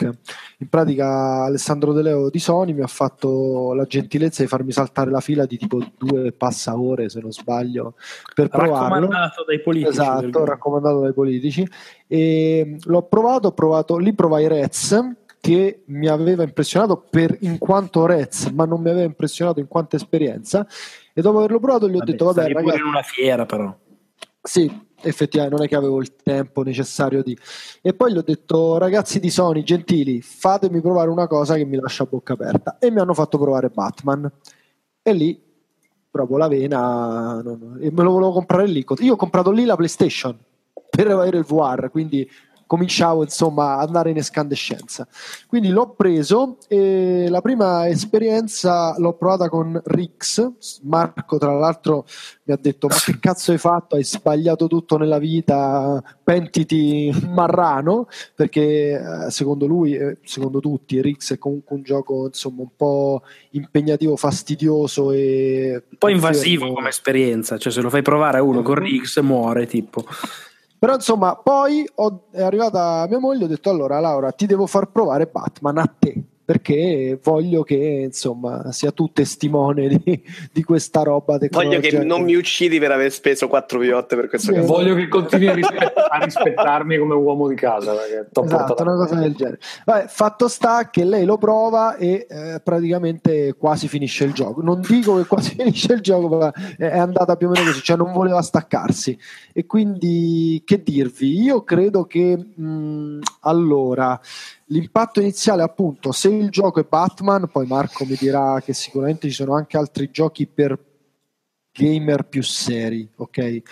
Ma per una cosa Vabbè, però proprio- Batman è ottimo in generale. Esatto, cioè, il punto di Batman è che ehm, allora, mentre tu ci giochi, vabbè, bocca aperta, l'esperienza è incredibile, ti muovi e ti muovi veramente perché riesci un minimo, tu dovresti stare fermo nel gioco mentre giochi a Batman, però se ti muovi un po', un po' effettivamente riesci a muoverti nell'ambiente virtuale, eh, secondo me è pazzesca come cosa, veramente eh, ti giri da tutte le parti e non sai dove guardare, staresti ore solo nella stanza iniziale. Sai poi, scusa cosa si interrompo, cos'è pazzesco rispetto a tutte le altre esperienze? La grafica anche, banalmente. Perché è il, Esatto, è il esatto. gioco veramente dove hanno preso un gioco AAA vero, cioè nel senso con i propri valori produttivi da AAA e l'hanno tra virgolette sbattuto in VR e secondo me la differenza tra Batman e tutti gli altri giochi in questo senso è proprio enorme Infatti stavo arrivando a, a quello, ma secondo me ancora di più l'intuizione di non fare il classico gioco che si gioca con due move, sparo alla gente. ah no molto eh, semplice mo- un'esperienza no, è un- tranquilla È, un'avventura grafica. Cioè, Batman è un detective, in teoria è un detective veramente, cioè non è un- solo uno che mena le mani, ed è un detective nella prova che ti danno da fare in VR. E questo secondo me è veramente incredibile perché non avere la frenesia di dover esplorare quegli ambienti in uno sparatutto barra gioco di menare, ma avere, poter avere la calma di godersi appieno tutto, toccare tutto, interagire con tutto, è una roba veramente Ma indescrivibile. cosa, secondo cosa- me cosa lo rende un gioco di Batman e non un gioco di eh, Dick Tracy? e vabbè eh, tutto è una loro domanda. Esatto, il Beh, loro no, è che c'è Batman, è- che tu sei Batman. cioè è pesantemente costruito con sapienza da, da Rocksteady recuperando quello che comunque è come dire tutto il, il lascito della serie di Batman Arkham. Cioè c'è Batman ci sono i modelli poligonali esattamente gli stessi c'è il pinguino c'è le situazioni il respiro Gotham e quella roba lì. Cioè sa proprio pesantemente dell'esperienza di Batman Scusate, eh, lo dico da ovviamente uno che non lo sa, perché ci riflettevo molto da solo tra me e me in questi giorni. Ma non- la War non potrebbe essere in realtà tanta roba piuttosto che nei giochi action, proprio nei giochi quelli diciamo di camminare, quelli che ormai si chiamano più o meno così, insomma, in cui non c'hai l'esigenza di fare cose vere, ma stai nell'ambiente in cui dovresti di solito passeggiare guardare intorno, ma poi farlo in 3D. Non è quella la sua proprio natura perfetta. Allora, ti rispondo velocemente, poi lascio la parola anche a Simone. Secondo me ha due problemi. Il primo è, e ne parlo poi dopo quando parliamo di Robinson The Journey, che me lo stanno chiedendo anche in chat, è che paradossalmente il muoversi in VR, che è la cosa che fa benissimo Batman, con grande intelligenza e grande misura, Esatto. dosa- dosando il movimento e di fatto non facendoti muovere o facendoti muovere molto poco, la VR ha il problema di quando ti muovi, perché co- muovere la testa dentro il gioco, che è di fatto quindi la telecamera e tutto quanto, e muovere le gambe, quindi il movimento del personaggio che fai tradizionalmente in qualsiasi altro tipo di esperienza. In VR crea una sorta di dissonanza di fatto tra quello che percepisce la testa e quello che percepisce il corpo, che è fermo, mentre la testa è completamente assorbita dal gioco in game, i movimenti sono quelli, eccetera crea una dissonanza che è- non è da sottovalutare perché può dare nausea molto forte. Tipo Robinson, VR, eh, Robinson The Journey, che è quello di Crytek con i dinosauri, ha, ha questo problema. Cioè, io ho giocato, non sono mai riuscito ad andare oltre l'ora. Già da subito sentivo una leggera nausea, molto leggera, e poi piano piano si accumulava. Dopo un'ora, cioè, per tre volte ho dovuto spegnere. Tre volte sempre arrivato attorno all'ora, ma proprio coi conati, cioè proprio fortissimo. E quindi secondo me quella cosa lì è da gestire eh, con un po' di, di, di savoir-faire, probabilmente bisogna anche abituare il corpo a Sì, questa che- cosa. Secondo me non Gli- tutto è adatto a questa tecnologia, non si può pretendere avere tutto. Cioè non... No, ma poi secondo me il punto è che è una tecnologia nuova e tra l'altro io lo scrivevo su IGN qualche giorno fa, ho paurissima in questo senso di Resident Evil, cioè se, se si prende un gioco normale e lo si sbatte in VR eh, col fatto che vabbè mettiamo la prima persona, stop, il cazzo, cioè stai male, non va bene, ha bisogno delle, di regole, di game design, di proprio movimenti di camera, eccetera, completamente diversi da quelli classici. Puoi farlo, ma l'esperienza non sarà funzionale e anzi rischierà di essere negativa, difficile, particolarmente pesante sull'utente e quindi bisogna un po' ripensare tutto. Questo pensando a PlayStation VR. Invece, per esempio, HTC Vive che ha il fatto della room scale, ovvero grazie a quei dispositivi che tu vai a, a proprio inserire nella tua stanza dove giochi, eh, con le prese, sono dei tracker di fatto che permettono di avere una percezione, una ricostruzione totale 3D della stanza. Lì la figata che cos'è? Che tu ti puoi muovere, ti puoi muovere davvero perché tutta la stanza è tracciata, quindi diciamo che nel gioco riproducono la stessa stanza che tu hai in casa di fatto e se fai 5 passi a lato, fai 5 passi a lato nel gioco. Quindi, per esempio, quei tipi di esperienza che diceva Vito, di robe di esplorazione, camminare, eccetera, eccetera, lì potrebbero assumere una dimensione ancora più clamorosa. Però hai il, il problema del- dei costi, dello spazio e di di tutte Sì, le sì, problematiche spazio. che si porta dietro HTC Vive, che è tecnologicamente più avanzato, ma naturalmente anche più, più esigente. Però, secondo me, è, proprio una cosa che bisogna ripensarla in maniera diversa, anche perché eh, cioè, lì in Batman ad esempio, ma vale per tanti altri giochi, c'è anche Rez, io l'ho scritto a Simone, cioè prenditelo perché è troppo un'altra cosa. Ed è la, la versione definitiva di Rez secondo me, cioè Rez l'abbiamo giocato mille volte, è un capolavoro, uno dei miei giochi preferiti in assoluto, ma io dopo che l'ho provato in VR l'ho scritto nella recensione cioè per, per me tro- tornare a giocare col pad sulla tv no, non, non esiste più dopo quella roba lì. Però è talmente bello anche solo guardarsi in giro con il senso della prospettiva la scala, le cose che ti dà la VR che cioè davvero le esperienze a, a loro modo sono diverse, nuove, freschissime anche senza particolare gameplay possono essere comunque una figata. No, no, ma comunque sia, il punto è cercare di inquadrare questa tecnologia, questo eh, nuovo modo di intendere i videogiochi in quello che poi alla fine è la loro ottimizzazione, perché ehm, come hai detto tu, um, Rix, che è uno, una specie di shooter in cui- action sì, esatto, molto sportivo action, anche un po' dove tu sei dentro un robot, un mech e insomma eh, guardandoti intorno spari, quindi c'è anche il... È quello fatto da magari- Guerrilla? Sì, Riggs tra Sì. l'altro è secondo me un altro dei, è forse l'unico vero AAA come, come valori produttivi, nel senso che Batman è fantastico ma è un'esperienza proprio piccolina. Ma scusa, perché dicevi che ha fatto una scelta sbagliata prendendo Riggs? No, No, ha fatto una scelta sbagliata non prendendo Riggs, iniziando- iniziando da Riggs. Ah, ok. perché è estremamente, eh, come posso dire, invasivo proprio a livello di esperienza sui sensi. Ok. Secondo me la VR è proprio importante, proprio perché tu non sei abituato a quelle cose lì. È importantissimo partire da, da piano, da poco. Ed- aggiungo solo una cosa e poi sto zitto. Per esempio, secondo me hanno sbagliato Sony, ha fatto bene a inserire il CD con le demo, che è un'ottima idea, perché anche fa, fa venire voglia di provare altro software. Ma secondo me ha molto sbagliato a non inserire PlayStation VR Worlds, che è venduto a parte, costa 40 euro, tra l'altro a 40 euro è un prezzo che non ha ragione d'essere per quello che offre. Se avessero inserito PlayStation VR Worlds gratis con il visore avrebbe avuto molto senso perché PlayStation VR Worlds ha al suo interno delle esperienze che secondo me sono ottime, soprattutto quella con le immersioni. Sono proprio ottime per chi, ad esempio, magari non gioca, gli metti in testa sta cosa, gli fai guardare una discesa negli abissi con lo squalo, eccetera. Dà un'idea fantastica di cosa può offrirti la VR senza essere troppo pesante come esperienza. Riggs, parti, devi muovere le gambe, il corpo va da una parte, lo sguardo va dall'altra, eccetera, rischi di stare male subito. No, no, ma infatti io comunque, non- insomma, poi non te l'avevo detto, ma effettivamente, a parte che c'è questo tutorial, secondo me comunque poco azzeccato in Riggs.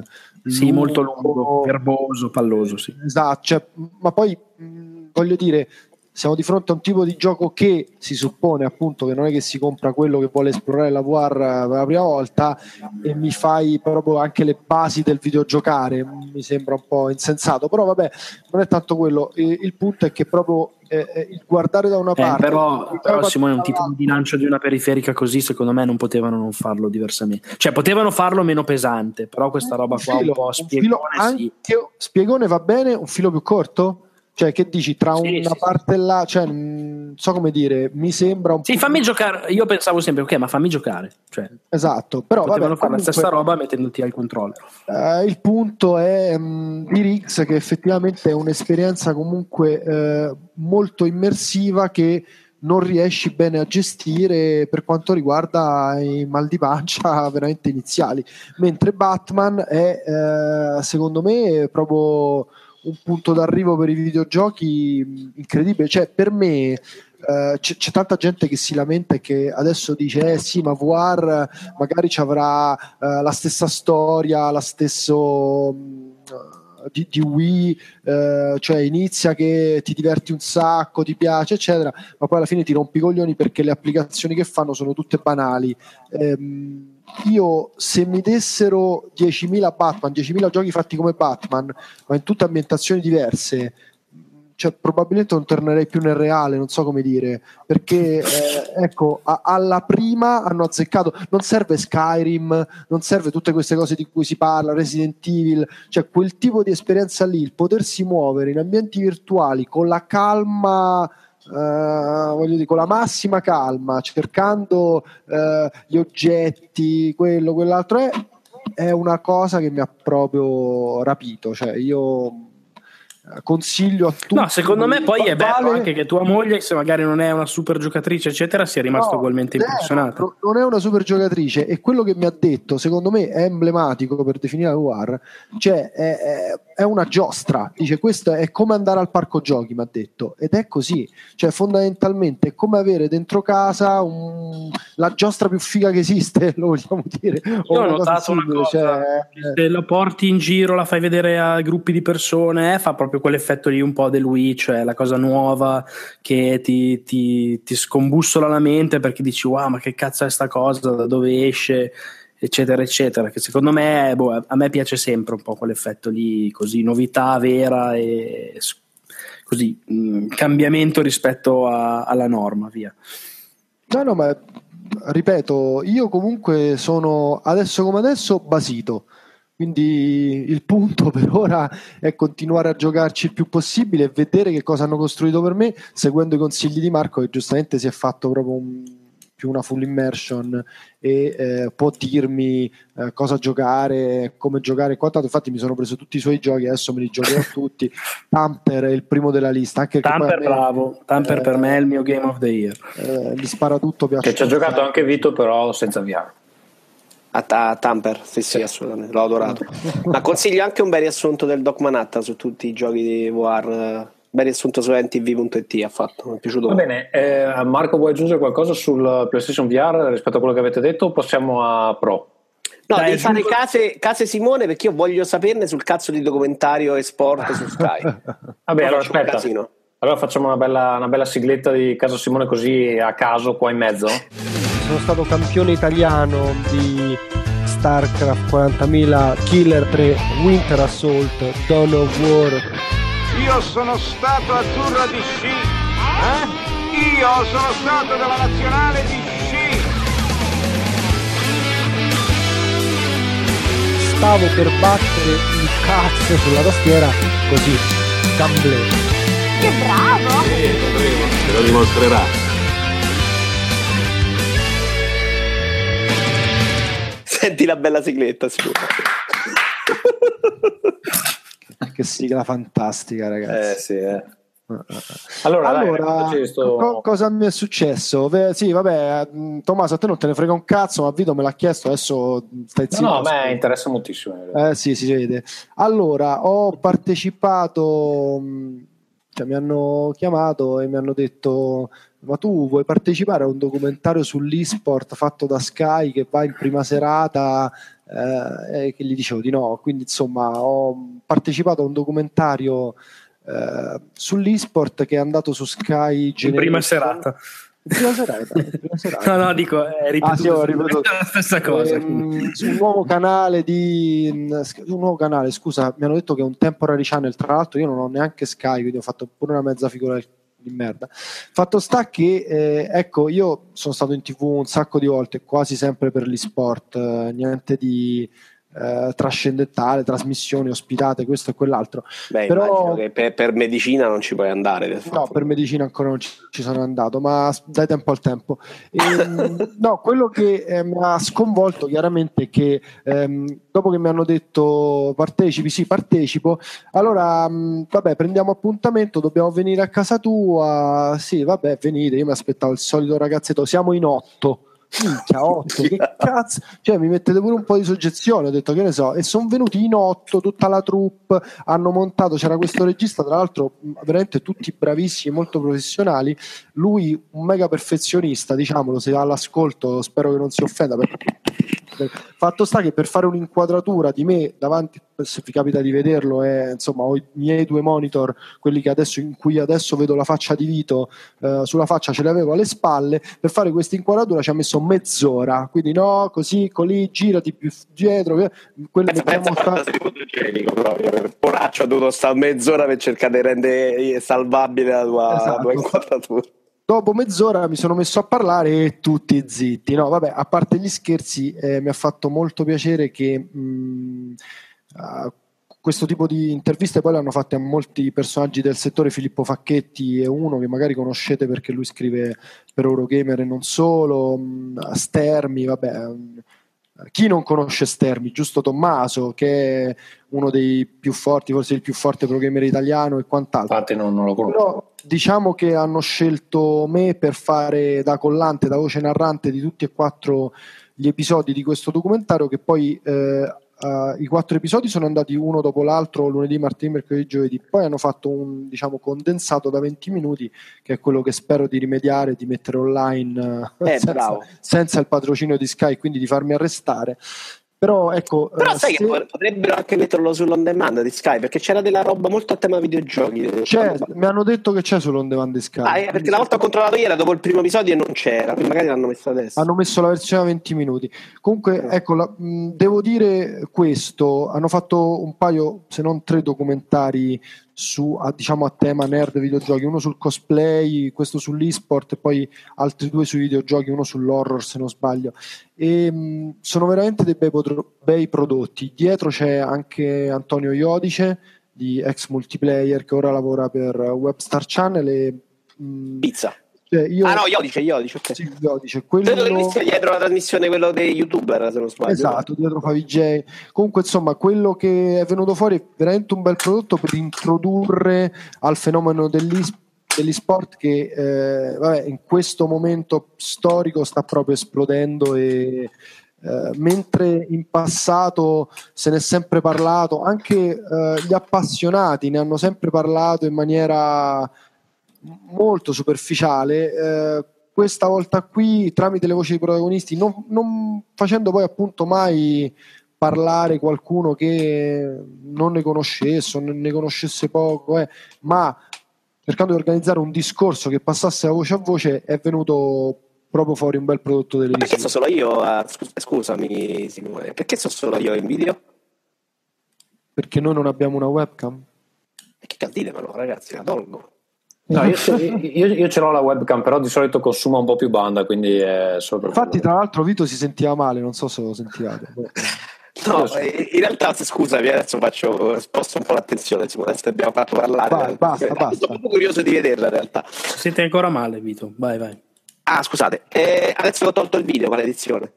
Eh, mi immagino che quelli stavano venuti a casa tua a girare tipo un film porno e ti hanno tenuto impegnato mezz'ora mentre otto persone erano di là a trovare un setting per girare Guarda, a, a questo punto spero che non sentano quelli che l'hanno fatto perché le due ragazze che sono venute, le due producer, erano veramente molto carine. Quindi non, non puoi escludere questa possibilità, Simone. Magari no, il tuo salotto lo ritrovi un giorno con te davanti, tra l'altro con loro dietro e tu non te ne sei nemmeno accorto. Sarebbe No, non, è- non sarebbe male, non sarebbe male. Va bene, momento PS Pro, PlayStation Pro, PlayStation 4 Pro. Marco, Va bene. dai. Va bene, io eh, ma, l'ho comprata al lancio, eh, l'ho comprata al lancio perché come ho già detto altre volte sono stronzo e quindi tutte le, le console, le cose le compro, le compro al lancio perché vabbè mi piace il gingillino nuovo, mi piace fare un po' da early adopter, fa niente.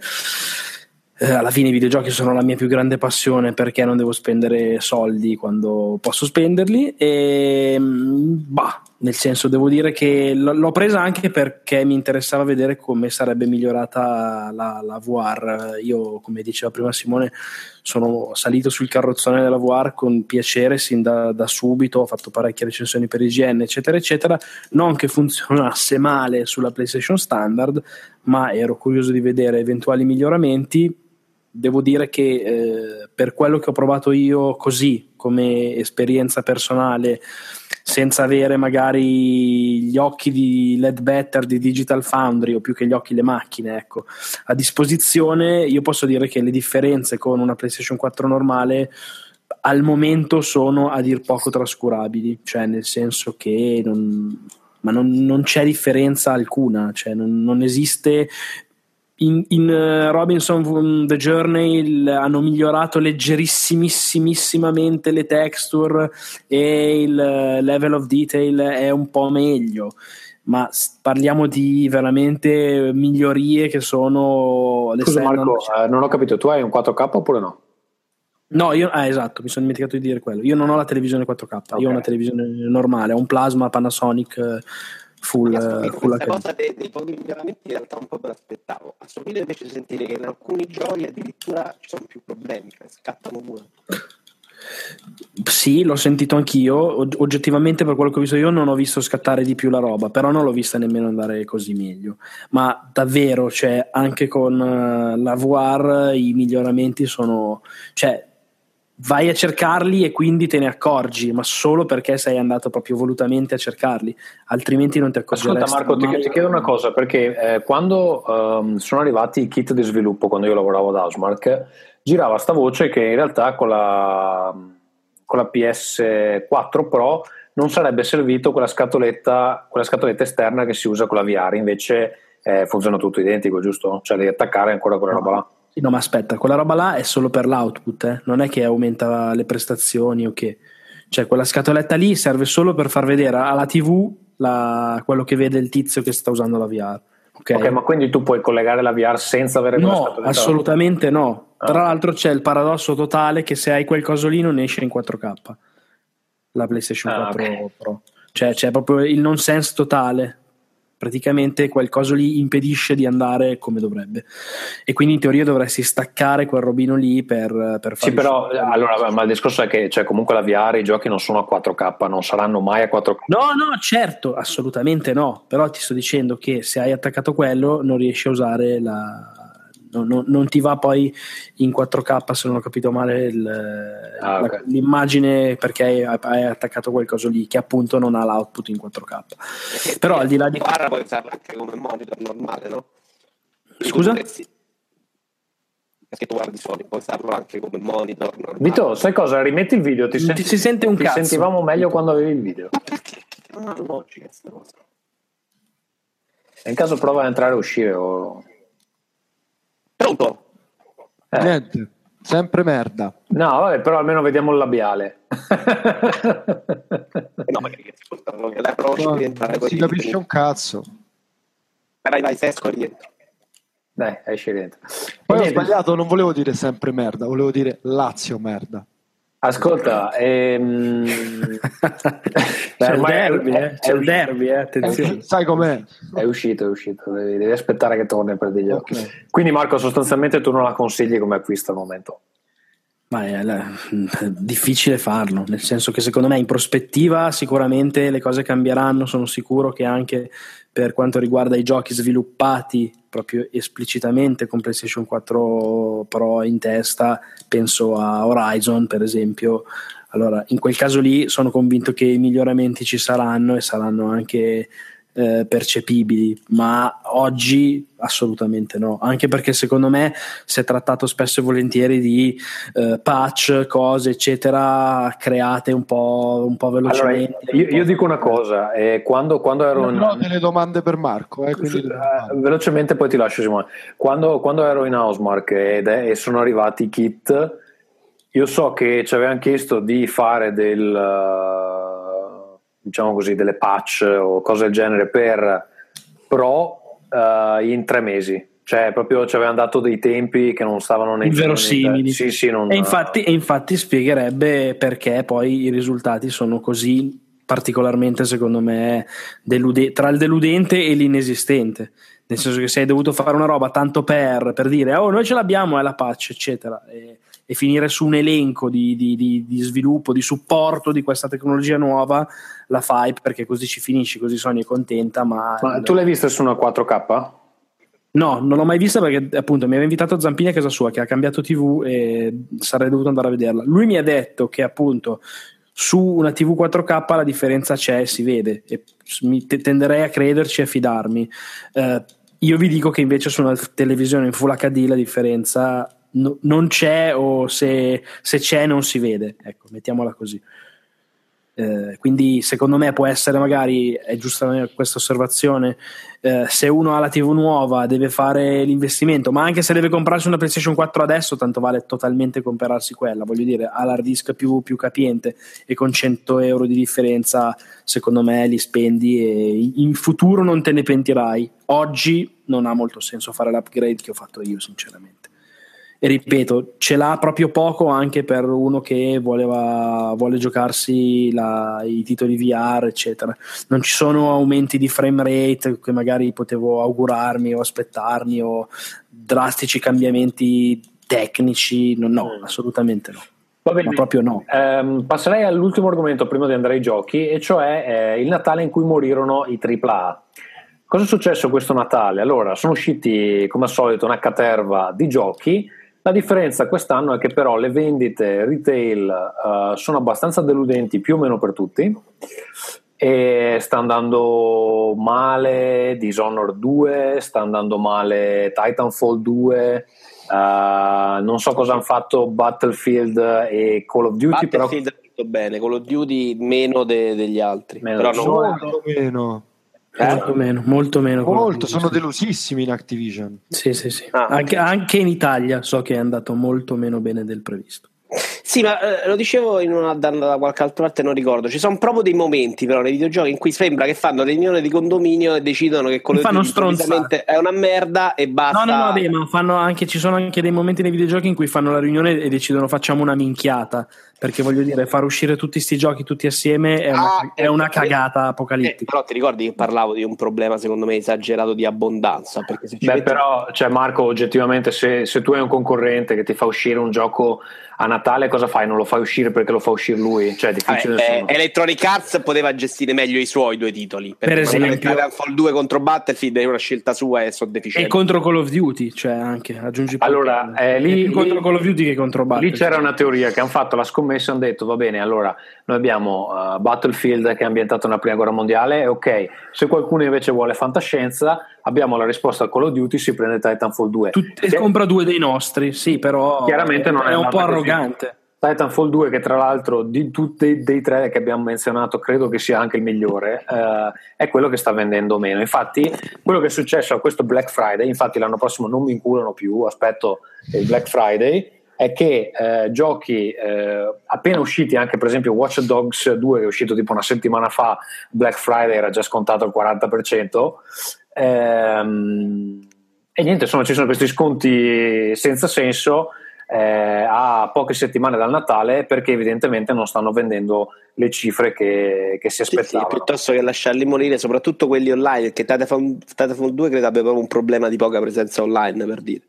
Credo che vada bene solo la versione One dove c'è un po' più di gente per sbaglio. Su PC Allora- che era proprio il deserto di Dart. Online alcune modalità non sono particolarmente piene di gente, alcune si trova sempre, alcune non trovi.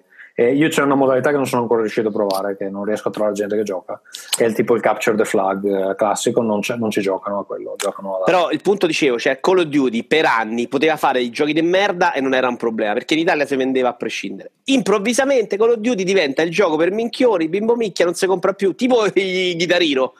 Guitarino, siamo passati dall'anno in cui, boh, bellissimo, ci dovevamo comprare tutti gli altri, fantastico, all'anno dopo basta, chitarre, buttiamole tutte al secchio, non ci si gioca più. C'è, c'è un punto dove collettivamente si decide che, che è abbastanza. Esatto, sì. Esatto. Credo proprio riunione di condominio. sì. Però sì, è- effettivamente è interessante come succeda contemporaneamente anche con, cioè, fra gente che comunque non si è mai parlata, non si è mai messa d'accordo. Sì, sì.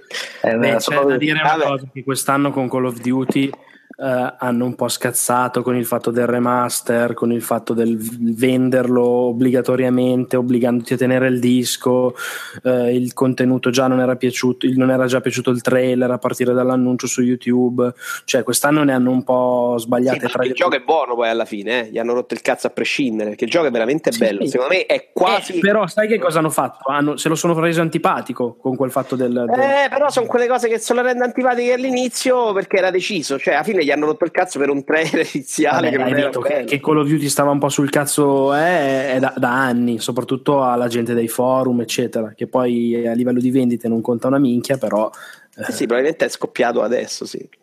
Che poi in ogni caso non è che non ha venduto un cazzo, eh, cioè, No, ha venduto meno bene degli altri anni, ma Allora, la teoria su su questo articolo che è uscito su uh, gamesindustry.biz è che vabbè, una piccola parte dei- delle vendite è andata in digitale, però sicuramente non tutte quelle che, si sono, che sono state perse al uh, retail. E eh, il resto è che ci sono un sacco di giochi che eh, qui chiamano come AAA, che sono fatti per tenerti eh, legato ehm, per tutto l'anno fondamentalmente. Sono i vari Destiny, sono League of. Legends, Overwatch. ehm, Eh sì, perché ormai la Eh, politica è quella di tenere incollata Overwatch giocatore. L'abbiamo fatto questo discorso. Incollato tutto l'anno ed è quello che costa di meno, che al lancio non costava una lira. beh, no, costava 60 euro. il lancio costava No. 70 euro. Eh no, sì, sembra come no? qualcosa in meno è uscito. No, eh, no, cioè- no, No, no, al lancio no, costava no. di meno. Io No, mi no, ricordo a costava- prezzo un po' budget all'inizio. Almeno No, su no, PC no. credo che sia nella fascia 45. No, Esatto. no, no, no, no. Sicuro? Vabbè. No, no, no, no. No, su ragazzi, PC io costava dico, eh, su 69. console non lo so. Io mi ricordo un console costava 69 euro. Sai Marco che sto guardando un trailer di questo Slane e mi sembra bellissimo? È bello, è bello. È bello. difficile? Eh, porca Comunque, troia. la roba che esce è veramente tanta. Io mi chiedo Molto bello. E, e se la Però gente difficile. compra 140 giochi è complicato venderli tutti. eh. Secondo me è un problema vero. Come dici tu, poi ci stanno questi giochi che invece sono fatti per, per tenerti là 70 anni. Cioè, uno che gioca a Destiny non lo tiri via eh, se è malato di Destiny. Non è facile fargli giocare altro. eh. Io ho un amico che è proprio morto là dentro. Quindi non è facile. Secondo me è una politica che sul lungo periodo, l'avevamo già detto l'altra volta e mi avevate riso in faccia, ma io sono uno che ci arriva prima alle cose, non mi offendo. E che poi, sì, poi non se la lega al dito soprattutto. sul, lungo, sul lungo periodo il mondo dei videogiochi, sta politica di fare i giochi in cui state dentro 100 ore con modalità online la pagano perché poi non glieli vendi i giochi alla gente. Poi oh, va bene Rockstar che fa GTA, continua a tenerlo lì per 600 anni a giocare a GTA, spende soldi, ma eh, gli Vabbè, altri... ma noi abbiamo anche il caso, il caso in casa. Ferruccio non è, non è ancora lì che gioca a Destiny. No, no, ma. De- sì, sì, ma Destiny ci ho rigiocato anch'io, io mi faccio un po', ma pure Ferruccio in realtà, escono le espansioni, gioca un po', poi si allontana. Il grosso di Destiny sta lì a rifare la stessa cosa per sei mesi consecutivi. Cioè, C'è veramente un'utenza dei folli. Poi Destiny è diventata una roba che se tu torni dopo quattro mesi ci vuole interprete. Allora devi prendere la super cazzola, ci vogliono 700 palline rosa di sbruvola che le guadagni nella tana del croscoccolo, che nel croscoccolo devi andare con la macchina sbrucola, c'è tutta una roba, la gente parla così e tu sei lì come un coglione che non capisci niente, dici portateci e, e io vi seguo, che devo fare? Questo è Destiny ora. C'è anche la teoria che Call of Duty non abbia venduto in Italia per colpa di Belen, che ne avevamo parlato l'altra volta. Eh beh, eh beh. Questa è la mia teoria, la mia teoria. Esatto, va bene. Che non me la sento di dare la colpa a Belen. Va bene, allora cosa, cosa possiamo dire? Che la pagheranno tutti, la pagheranno cara. Eh, cosa possiamo augurarci? Perché eh, adesso ormai gli... Però cioè, avete sicuramente dato tante chiavi di lettura a- alla crisi dei AAA che evidentemente insomma non avete detta quella del mobile. Stavo dicendo, è colpa del mobile, merda, Eh. eccetera. Dici che- eh, a dici- mangiare quote di mercato però. Stai parlando di, di crisi del mobile o del che il mobile... No, che Il crisi? mobile sta crescendo. Eh, mobile quest'anno ha raggiunto il PC. Gli analisti prevedono che il prossimo anno varrà più del mercato console. Io non riesco a spiegarmela sta- sta cosa del mobile perché comunque cioè, sono giochi che... Cioè, quelli che riescono a tenere la gente attaccata sono pochi... Eh, ho capito, ma quelli ce l'hanno tutti. Quello è il punto. Cioè, saranno Ta- è, pochi, è ma- tanta l'utenza rispetto a chi ha le console, per esempio. Noi, è, è una- un'utenza che non è cresciuta niente. Tranne il- per la fase Wii in cui c'era veramente gente che, che non capiva un cazzo di giochi, se l'era comprato, poi magari è morta e quindi non li comprerà mai più i videogiochi nella sua vita. è morta, era- erano tutti vecchi. No, no, è morta nel senso dopo che è morto il Wii, che hanno messo il Wii dopo una settimana dentro al mare, ha detto no, io videogiochi mai più nella vita. Secondo me ha fatto un male all'industria il Wii che la metà basta. Però non è cresciuta l'utenza. Quelli come noi sono sempre meno, anzi, secondo me non c'è neanche questo grandissimo ricambio, perché poi i giovani in realtà giocano molto più su YouTube che sui videogiochi, quindi è un problema vero. Che vergogna. Va bene, allora visto che stiamo parlando di giochi, io direi di passare ai giochi che eh, stiamo giocando. No play.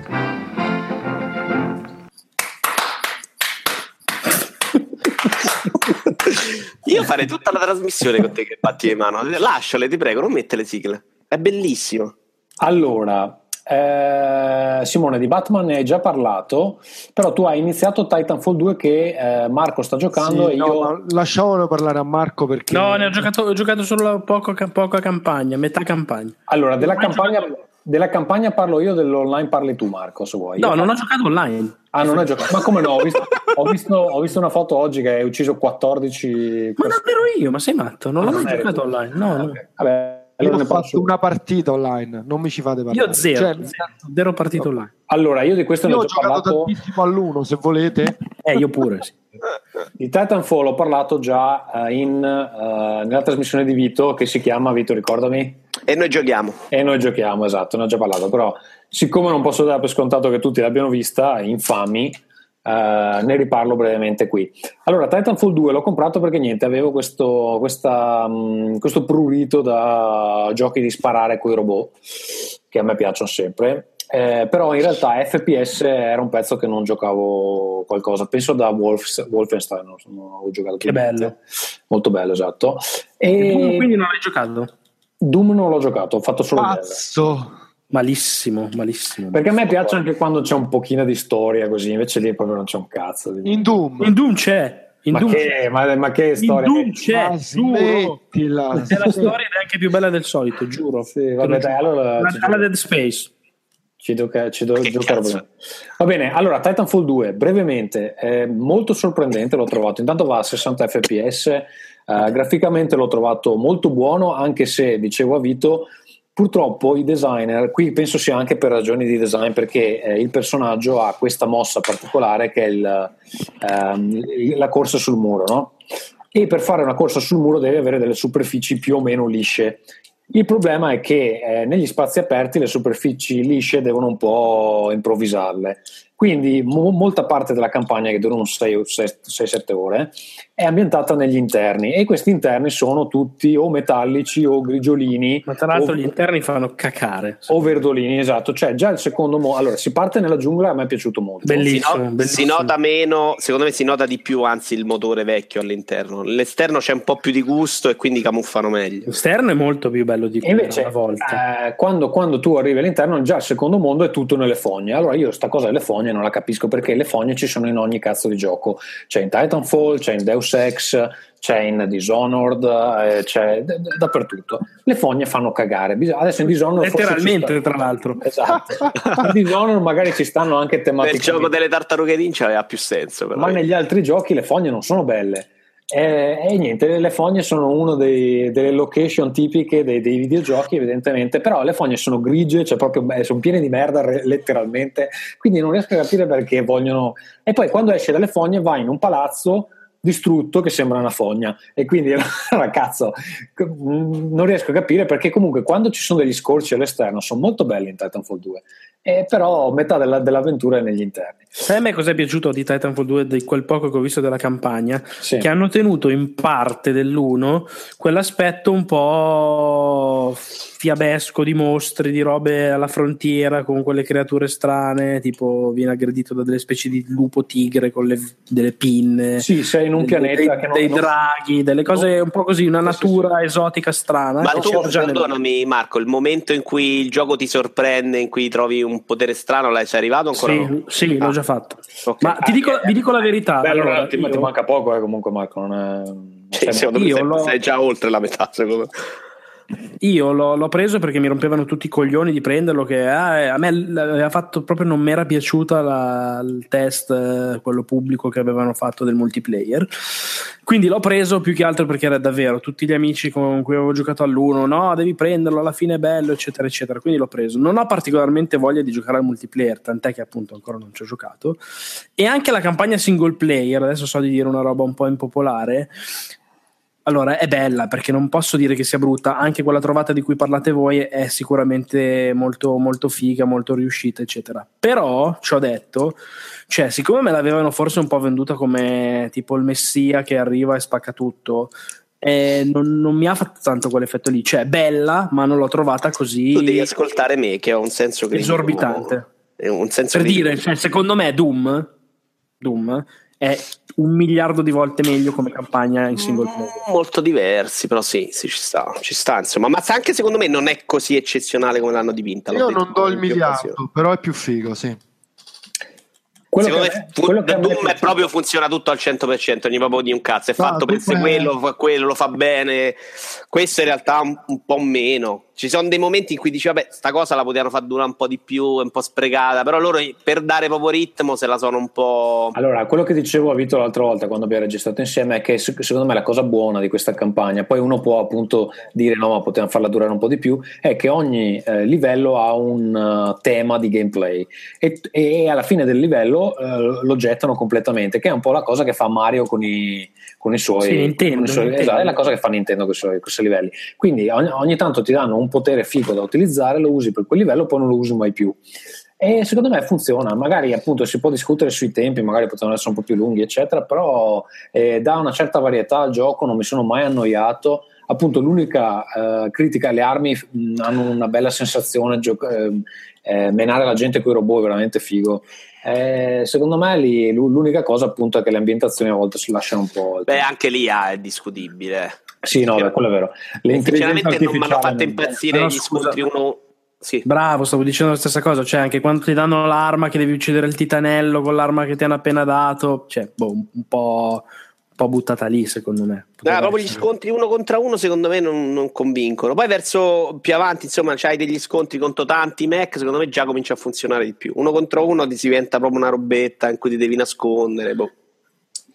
No, a me non sono, a me non sono dispiaciuti, ma poi lì puoi cambiare al volo. È il, No, ma è Sì, sì, comunque. Sì, sì, lo so. il- sì, sì. È, comunque, è comunque figo, eh, cioè, intendiamoci. Secondo me, solo non è, non è quella roba strappacervello incredibile che forse mi, mi avevano un po' dipinto, però no, è senza dubbio divertente, ben, ben fatto. Vabbè, e... E per quanto riguarda l'online, io generalmente non gioco online, a questo qua un pochino ci sto giocando, so, ho fatto 6-7 livelli della- del personaggio e lo trovo, lo trovo abbastanza divertente pur essendo comunque una, una sega notevole perché al di là del fatto che comunque ti puoi scegliere la classe Quello era il preferisci. grande vantaggio del primo, anche secondo me, di essere incredibilmente accessibile per tutti. Cioè, ti Sì, divertivi lo stesso perché uccidevi i bot. alla- No, alla sì, non so esattamente il motivo. Allora, c'è quella modalità dove ci sono i bot dove effettivamente puoi uccidere i bot, però in realtà ci sono tanti modi per, eh, per comunque fare un buon risultato, non è solo eh, headshot, hai capito? E quindi eh, quello lì aiuta anche magari eh, me che sono una sega a fare headshot. Eh, io lo lo sto trovando veramente interessante. Non so se ci giocherò per sempre, non mi pare che ci siano così tante mappe. Alla fine mi pare di vedere sempre le stesse due o tre. Ehm, Però non- eh, ci- c'è una campagna di, di DLC molto particolare. Sì, che Tutti dovrebbero DLC uscire tutti mappe gra- tutto gratis, tutto gratis. in teoria. Quindi continuerò a giocarci. Penso, a me sta piacendo. Adesso ormai ho visto delle offerte per Black Friday a tipo 19 sterline, eccetera. Per me vale la pena recuperarlo. Sì, beh, anch'io fai conto l'ho comprato su Amazon It a 35 euro, cioè un, un cazzo. Io, vabbè, l'ho comprato su PC, quindi l'ho pagato a prezzo pieno a 40 euro con le chiavi, quelle solite. Quelle un po' zona grigia, dicono. Va bene, eh, passiamo a. eh, Tommaso, scusami, siccome io devo andare a registrare Ah, e sì, parli tra un fai- attimo, se mi dai 10 minuti parlo di tutto e poi me ne vado. Sì, dai, fai, fai tu, fai tu. Un mischione. Allora, ho giocato nel weekend, visto che sono in minatore, mi sono giocato i livelli di Lego Dimension che mi mancavano.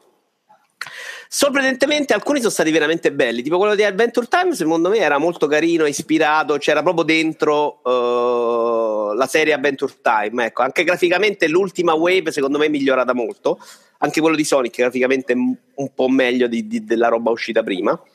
Il livello di Sonic molto Sonic in realtà, sembrava una, una roba, un, un mezzo gioco di Sonic perché non dura nemmeno pochissimo, però c'è i boss di merda, che credo sia tra l'altro Quindi, una delle cose... un gioco di Sonic. Esatto, perché ho giocato anche un gioco di Sonic, quello che era uscito su PC, mi era, mi era piaciuto, ma i boss rimanevano una chiavica. Che vuol dire giocato a un gioco di Sonic?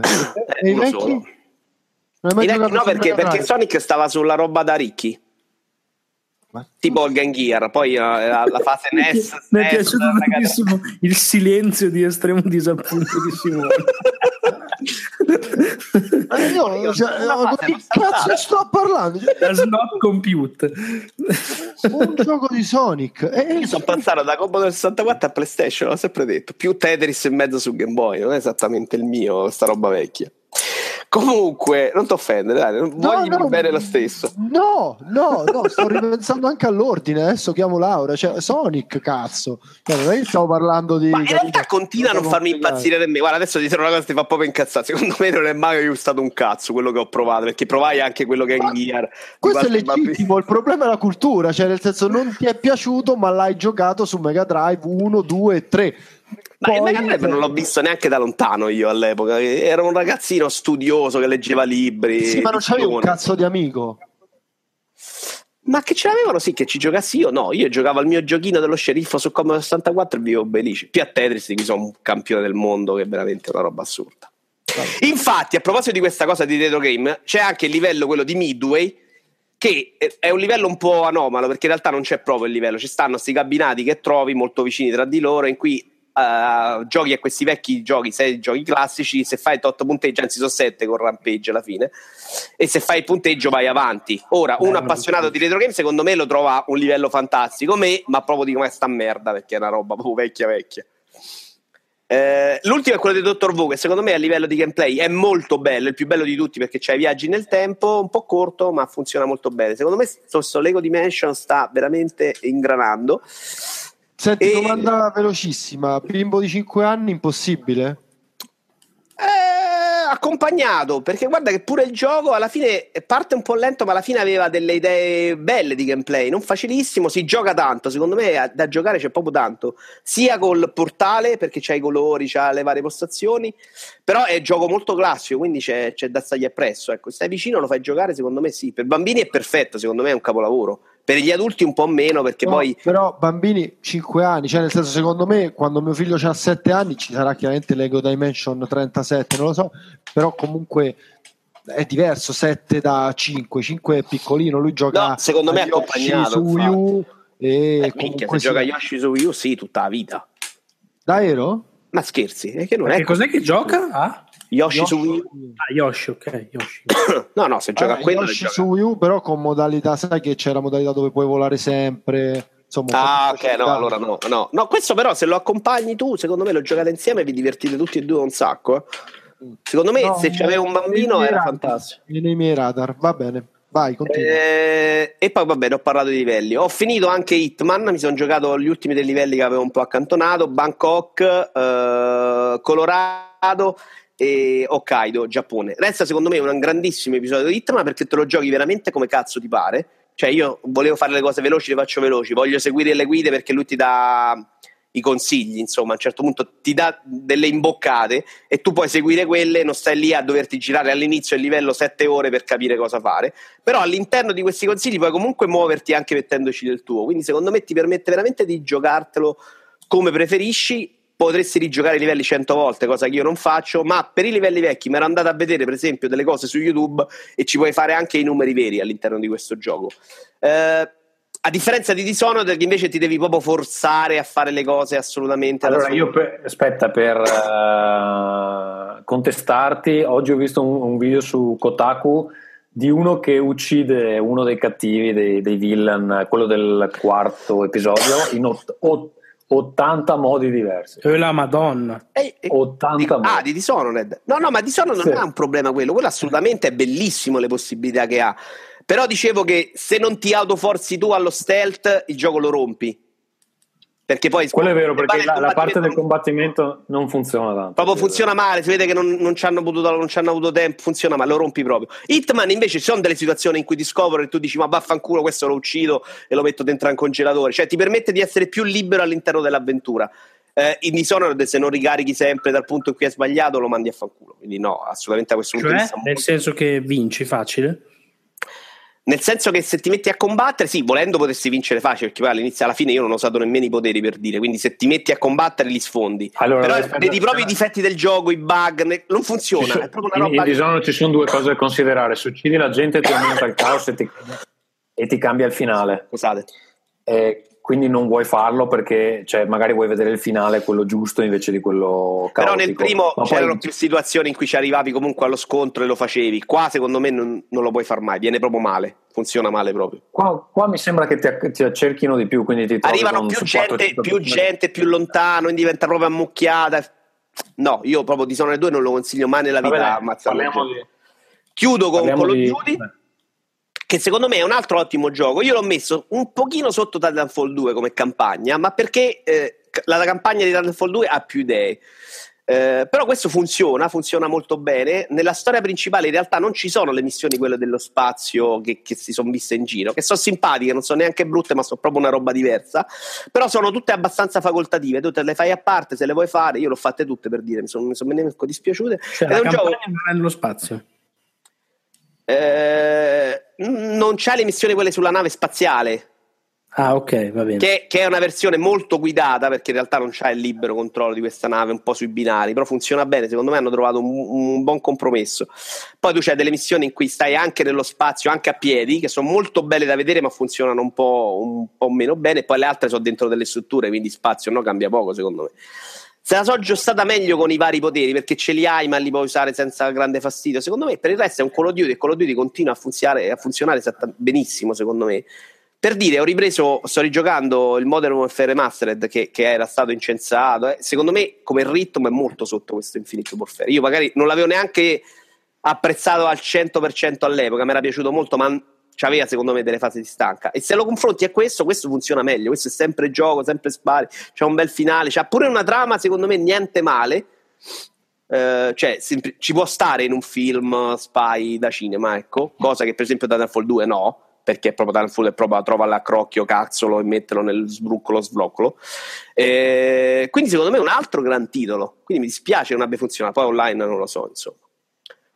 Ma eh, sentite, quando parliamo che non ha funzionato, cioè cosa ha venduto? 100.000 copie o 3 milioni? No, credo che abbia venduto il 30% in meno de- degli altri anni. Quindi di meno di set- 70 miliardi. Esatto, sì, quindi, quindi secondo me... No, mi, dice- mi dicevate voi però che Activision se ne lamenta tanto.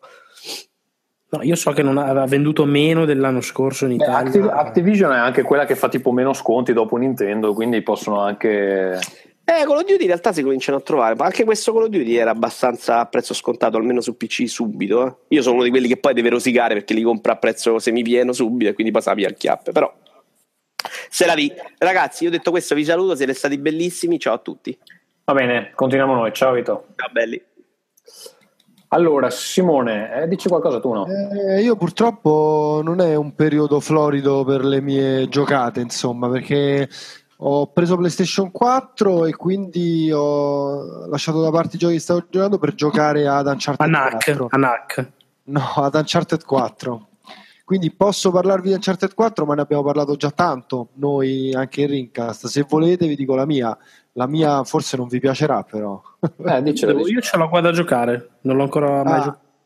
Boh, io mh, tra l'altro ho giocato parecchio, mh, lo sto per finire, insomma. E, mh, come dire, tutto bello, tutto figo. Tranne il tutto- gioco.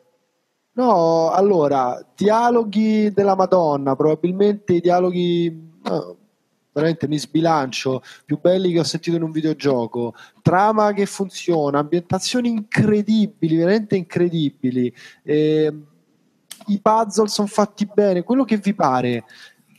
Ma? Mi sto rompendo, mi sto rompendo i coglioni, cioè non è, è, è un more of the same fatto benissimo, talmente tanto tanto bene che probabilmente è incriticabile, io non dovrei stare qui a criticarlo, però mi sto rompendo i coglioni. Cioè, dico? eh, Lo dico, per me la serie è molto sopravvalutata.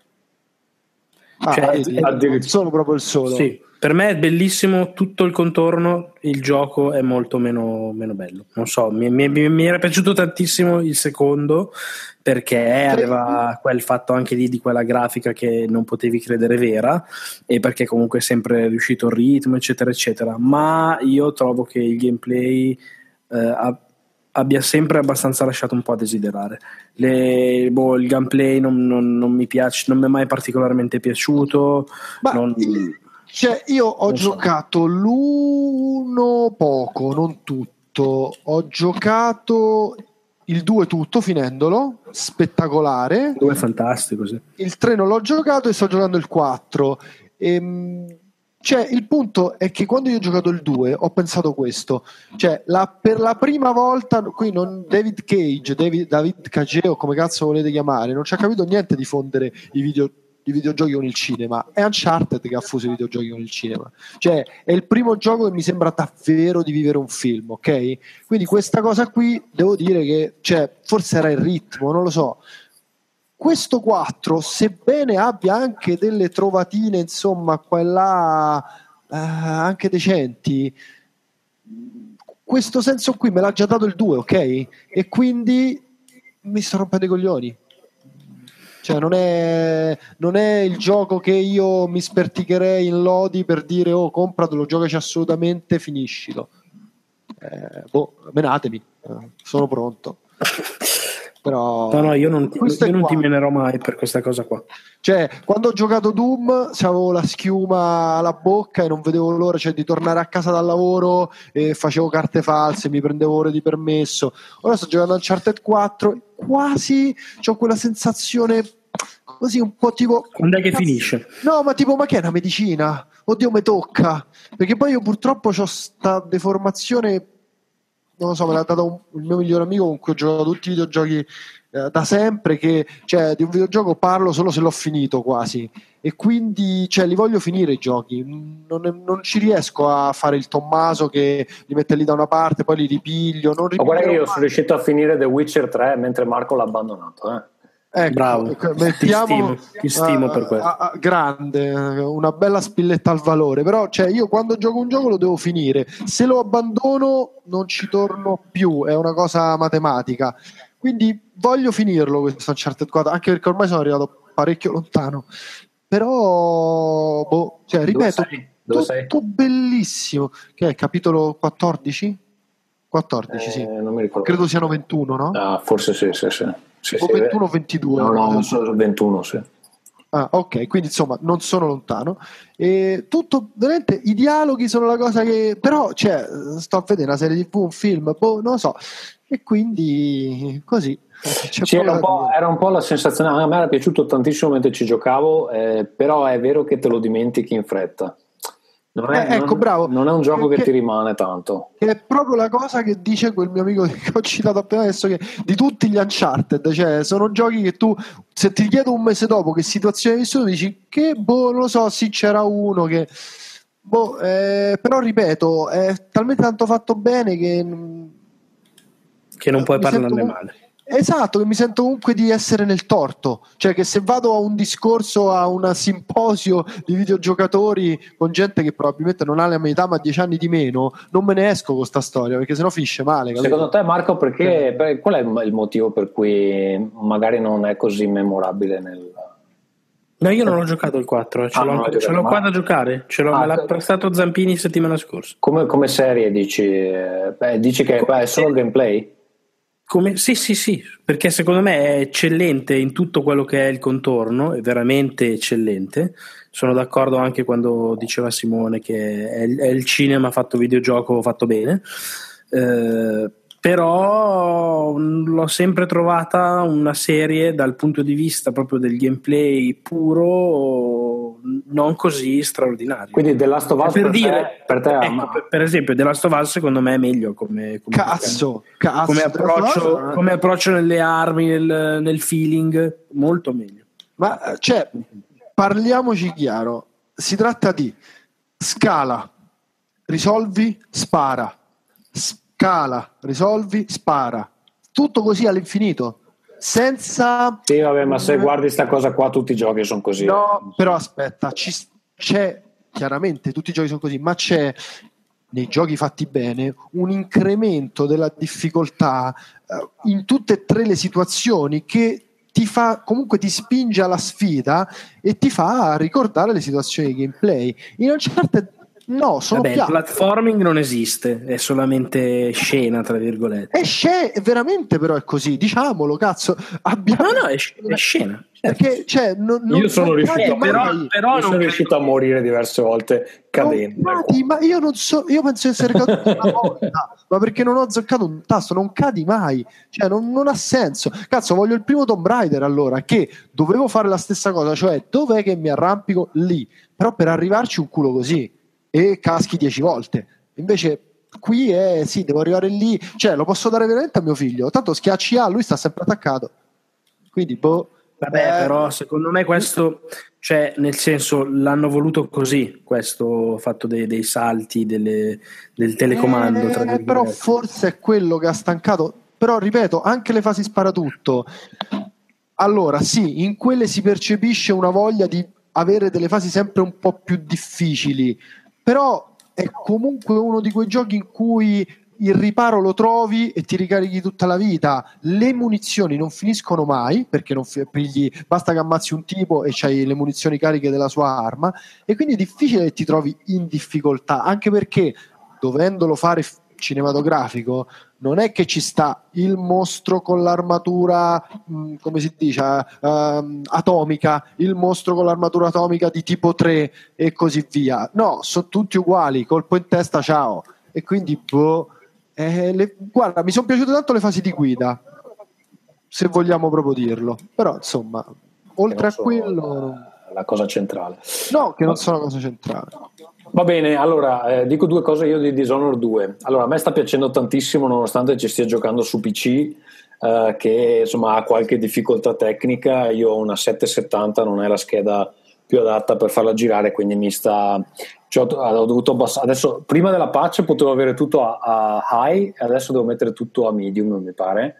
Dopo la patch va, va peggio, ma, ma penso che fossero sballati i valori iniziali. Eh, comunque mi scatta, mi scatticchia ancora, mi dà un po' fastidio, però vabbè, insomma ci puoi fare la- l'abitudine. Il gioco è molto simile al primo. ehm, sto giocando con Emily Caldwin, che è la- il nuovo personaggio.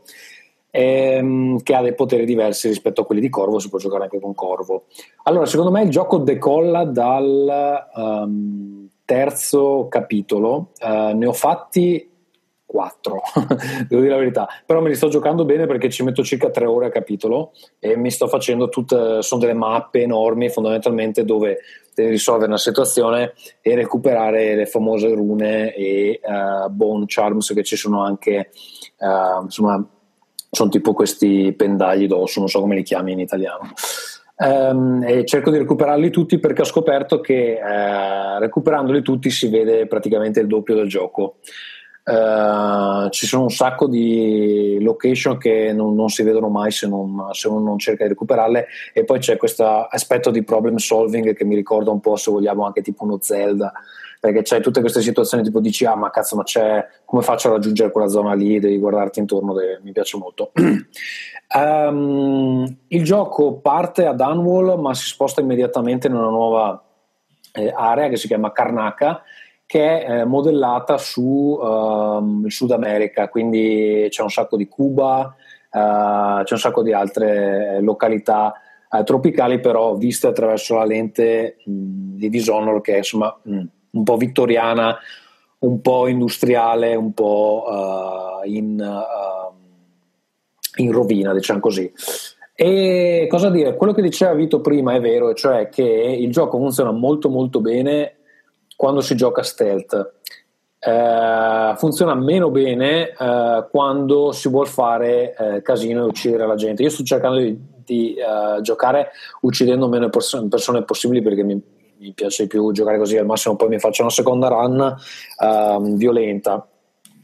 Però effettivamente quando, un, quando ti scoprono, almeno con, con, Emily, non è facilissimo affrontarli eh, senza ucciderli, perché ovviamente eh, puoi fare una strage, però a quel punto vai a influenzare il tuo uh, valore di caos e quindi rischi di cambiarti il finale.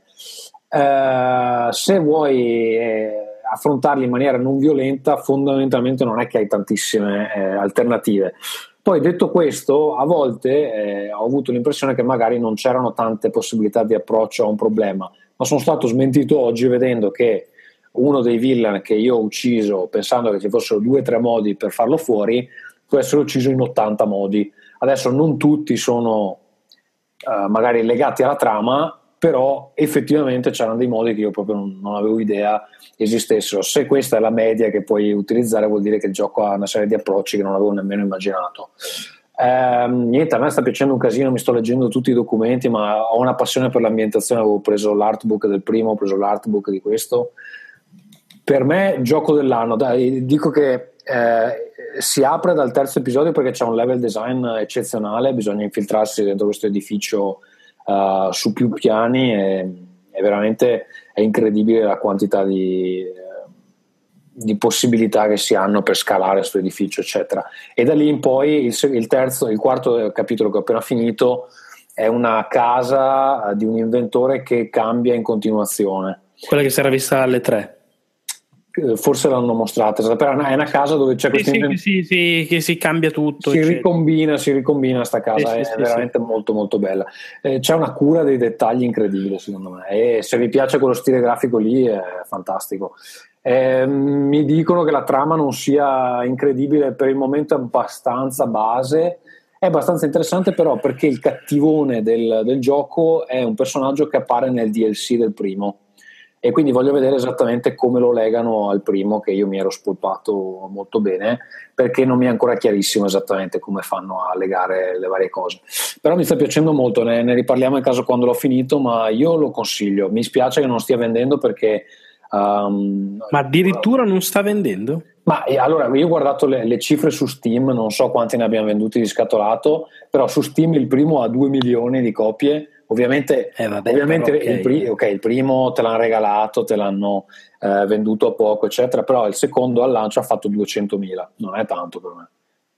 No, non è tanto. No, no su Steam, poi non so quanto abbia fatto di scatolato, ne avrà fatto anche il doppio, però non è tanto, cioè non sta andando bene. No, no, non è tanto. Eh, infatti. Così, insomma, ehm, va bene, Marco Gwent Ah, va bene, sì, sì, sono entrato all'interno della beta di Gwent, eh, è un gioco, lo ricordiamo per chi non lo conoscesse, è quel sottogioco di carte di The Witcher 3, bellissimo secondo me. Non ho finito, come diceva Tommaso, The Witcher 3, me ne pento, però è troppo lungo, giuro, non ce la faccio. Sì, ma io ho E- saltato, ho saltato tutte le sfide del Gwent perché appunto c'era questo qua già fuori, ho detto vabbè affanculo, mi faccio le, le, le quest del gioco di ruolo insomma. Invece, eh, quando ho giocato a The Witcher 3, ho avuto proprio la passione di, di- di avventurarmi per eh, i vari tavoli da gioco, eccetera, e sfidare gli avversari in questa disciplina che è molto semplice perché di fatto hai un mazzo eh, semplice, senza possibilità di esagerare troppo con eh, il personaggi troppo potenti, eccetera. Eh, secondo me rimane quindi molto, molto ben bilanciato, molto equilibrato. E poi la figata vera è in sostanza il fatto che eh, ha, ha delle regole molto semplici, molto facili da, da- da imparare, ma che eh, nascondono una, una profondità assoluta e invidiabile. E devo dire che questa versione di Gwent che nasce, ne avevo parlato alle tre con gli sviluppatori, nasce proprio sull'onda del successo incredibile del- della, della versione unita a The Witcher 3. La gente diceva voglio giocare a questa roba qua eh, separatamente perché di fatto avvio The Witcher 3 solo per poterci Scusa giocare ancora. Marco ti interrompo un secondo, voglio chiedere una cosa a Simone, e cioè Simone secondo te il Gwent è un TCG? Sì, Perché? Allora qua c'è tutta una polemica che è Ah. nata nello scorso episodio di Rincast. Cos'è il TC? Spiega, spiega. TCG Trading Card Game, eh, Magic, Magic, Ok. Pokémon, eh, Mm. Yu-Gi-Oh! Eh beh, e sì. quant'altro. Sì, Gwent lo è, ma io l'altra volta ho sostenuto con... eh, sbagliando, sbagliando, lo posso dire probabilmente che PVZ, PVZ Heroes per mobile non è un TCG. E con Tommaso ci siamo presi eh, insomma abbiamo anche riso per carità della cosa però siccome lì ci sono le lane che è una roba Da MOBA. sì ma anche come sono messe le carte il tipo di strategia che devi utilizzare è una roba che è vero che è un TCG probabilmente lo potresti anche riprodurre con le carte Ma The Witcher stai dicendo? Gwent? no no, no PVZ Ah, ah, ok. non so se l'hai giocato l'hai giocato? No, no, no, no, no.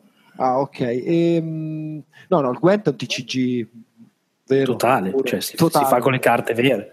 Si Sì, fa sì, con le sì. carte vere. Ma Infatti sarebbe bello. anche il tipo di strategia ma so che c'è un- in una collectors non c'è un'edizione Erano uscite sì con le carte in una collectors appunto. ma scusa il Gwent dove lo stai giocando su mobile? Su Xbox One. Ah, nella, nella preview su Xbox One. Ah vedi c'avevo prima la domanda su Non, PlayStation non è mica uscito su mobile, eh, è uscito su console. No, no, è uscito c'è su PC e su Xbox One ancora in closed beta ah ok e basta. Avevi la domanda su che cosa? Sì, su PlayStation Pro, perché tu prima hai detto che sei uno che compra tutto al day one, allora ti Sì. volevo chiedere, ma comprerai anche Scorpio al day one? Sì, certo, o sei un certo. sonaro? No, no, no, certo, anche Scorpio. Guarda, non ho preso eh, la, la, Pro- la- la la Xbox Sì. Ah, eh, Esatto, ma semplicemente perché siccome prenderò Pro subito, questa è cioè, fondamentalmente è semplicemente proprio una revisione che non aggiunge nulla se non il fatto del 4K che non ho e quindi non, no, non l'ho presa, ma Scorpio assolutamente sì al lancio. Ah, ok, a posto. Certo, certo. Perché, certo. perché questa è una trasmissione di sonari, io lo voglio sempre dire. Non, a, me piace, a me piace tutto. cioè, No, ma sto scherzando, era solo una battuta. Va bene, insomma, eh, Simone, eh, Gwent, bellissimo. Scusa, no, aspetta, eh, tu c'è- non ci hai giocato, non l'hai provato. Provo sicuro Neanche- neanche su de- a me piacciono i TCG, mi piacciono Ok. tutti, quindi insomma. Marco? Secondo me, Tu? a me è piaciuto estremamente. Dicevo, è nato come proprio una richiesta dei fan che volevano giocarsi questa cosa qua in maniera più libera. E secondo me hanno fatto un lavoro eccellente. Nel senso Allora, che io ti dico, la, la mia impressione è stata questa, ci ho giocato un pochino, non tantissimo ancora. non neanche io ci ho giocato tantissimo. E, mm, Ehm, allora, intanto ci sono una serie di abilità che io in The Witcher non avevo mai visto. Cioè, delle carte. hanno assolutamente aggiunto della hanno roba. aggiunto delle cose, Stavo dicendo esatto. quello. Sono ripartiti da. hanno rifatto tutte le animazioni, tutto. Perché se non ricordo male, il gioco originale, il Gwent originale dentro The Witcher 3 l'avevano fatto in tre persone. Una cosa del Ecco. genere. E quindi hanno stavolta non esagerato tantissimo, mi pare una dozzina. eh, comunque hanno alzato i valori produttivi e hanno fatto una cosa a parte. Però partendo da lì, senza stravolgere le regole, come stavi dicendo tu, l'hanno comunque senza dubbio irrobustito, cioè hanno aggiunto delle, delle facoltà delle carte, delle possibilità di azione, indeboliscono carte già esistenti piuttosto che proprio degli effetti, degli status magici, delle cose così che nell'originale assolutamente non c'erano. Ecco, ti dico due cose che non mi piacciono. Hanno diviso le carte con, fra carte dorate, carte d'argento e carte di bronzo, forse ci sono. Sì, sì, sì, Esatto. Allora, secondo me quella cosa lì non si capisce bene perché le cornici delle carte non sono particolarmente chiare. Io almeno dalla Mm, distanza. si capisce del bene a livello di interfaccia, dici Esatto, quindi. sì. Eh, in realtà l'interfaccia mi piace, ma questa cosa delle cornici, che è abbastanza importante, io dalla mia distanza beh, è del divano, eh, dalla mia distanza del divano non, non la vedo bene, quindi spero che la possano migliorare. E dopo ho notato che quando vinci o perdi uno scontro, ti danno, adesso non mi ricordo qual è, qual è la valuta che ti- con cui ti pagano, eh, scraps, non so come cazzo le chiamino, Sì, e sì. cioè comprare un mazzo di carte devi, devi fare 100 partite per, per riuscire a... Infatti, la mia domanda che volevo farvi, perché è un gioco che costa, no? Cioè, non è un free to Sì, play. sì. E, No, no. E acquisti in app per le bustine, come No, funziona? scusa, No, no, aspetta, il dovrebbe gioco- essere free to play, è Scusa, free to play. scusa, il gioco è gratis da, scaricare, da scaricare, ma paghi le buste. Ah, ok, perfetto. Quindi com- classico come Hearthstone. Come Sì, Hearthstone. sì, classico DCG, insomma, su Anche, anche gli stessi prezzi di Hearthstone. Però eh, rispetto ad Hearthstone mi pare che guadagnarsi i mazzi gratuiti è veramente dura. Io almeno le partite che ho fatto, vabbè, non sono andate particolarmente bene, ma cioè, se la ricompensa è quella devo mm, far 100 partite per... Ma no, dai, 100 magari no. Spero di no, ma... No, dai, 100 no. Io avevo preso già qualcosina, però dipende, ti- dipende anche da una cosa che hanno messo per eh, cercare di rendere la community un po' più, più sana, più eh. Non so se hai notato, tu puoi mettere a fine partita una specie di il GG di fatto, no? Sì, good game. Se tu auguri a uno good game, dici ok, mi è piaciuto come hai giocato, eccetera, eccetera, gli dai un piccolo bonus. Mm, e sì, quindi sì, questo no. incentiva il fatto di non fare la merda soprattutto riconoscere agli altri che magari uno è- Carinissima questa cosa. ha giocato bene, non ha, non ha fatto ostruzionismo coi tempi, eccetera, eccetera. Non si è scollegato prima di perdere. Non si è scollegato prima di perdere, tutte queste robe qua. Cazzo, di solito le me- emoticon in questi tipi di giochi vengono usate per insultare, pure se non si può. No, eh, invece, invece qui l'hanno fatto secondo me Molto in una maniera molto, sì sì, proprio, boh, eh, che credo dia un bel tono proprio alla partita, perché anche alla fine quando tu hai finito dici, ah beh, gentile che me l'ha dato, o pezzo di merda se non me l'hai dato. Secondo, secondo te cosa devono cambiare per una release eh, ufficiale? No, secondo me dovrebbero fare la cosa che mandarlo in open beta prima di subito perché c'è un sacco di gente che ha voglia di giocarlo e poi secondo me il gioco di fatto è, è- è pronto. Potrebbero, cioè devono studiarsi magari quella cosa che dicevi tu del bilanciamento esatto, di il premio che hai se quando vinci. eh. Io ho notato forse che gli scrap lì che ti danno sì tendono ad essere un po' pochi ma sono proprio pochi gli scrap che, che prendi se fai una bella partita se fai una brutta partita cioè non, non- non- non premia secondo me il fatto di vincere o perdere o di giocare bene non lo premia a sufficienza al momento che un po' è non è il massimo Va e bene. poi un'altra cosa adesso oh, Scusa, Simone ci deve lasciare. Sì, chiedo Vai, vai. scusa a entrambi, ma vado e sentirò tutto, mi raccomando, ciò che Marco ha da dire sui giochi VR sul podcast. ma no abbiamo finito sulla VR vabbè vai, vai. Come? Va bene. Eh, oh, Eagle Fight, no? cioè, eh, vabbè vabbè vabbè, pendo dalle tue labbra, sappilo. Insomma, approfondiamo un pochino allora va bene Va bene. Ciao Simone, ciao, ciao. buonanotte. ciao ciao ciao, ciao. Va bene, finiamo noi Marco allora. Va bene, abbiamo iniziato, finiamo. E niente, dai, Gwent eh, più o meno abbiamo detto. No, il Gwent dicevo solo che secondo me, anche per quello dico che mi auguro che entri presto in open beta, perché non so se da te era uguale su PC, ma a me su Xbox One faceva un po' fatica a trovarmi le partite. Mm, E quindi- no, io ho trovato, ho trovato subito.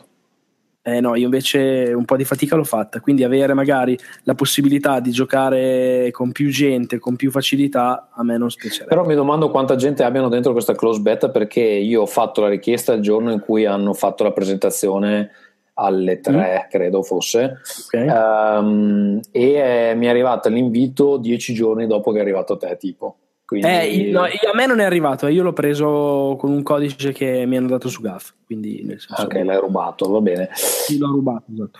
Ok, ascolta, dai, per chiudere questo discorso della VR, vuoi parla- una panoramica veloce dei giochi di cui non hai parlato prima? Sì, no, dico velocemente due parole su Tamper, ne aveva parlato Vito la volta scorsa?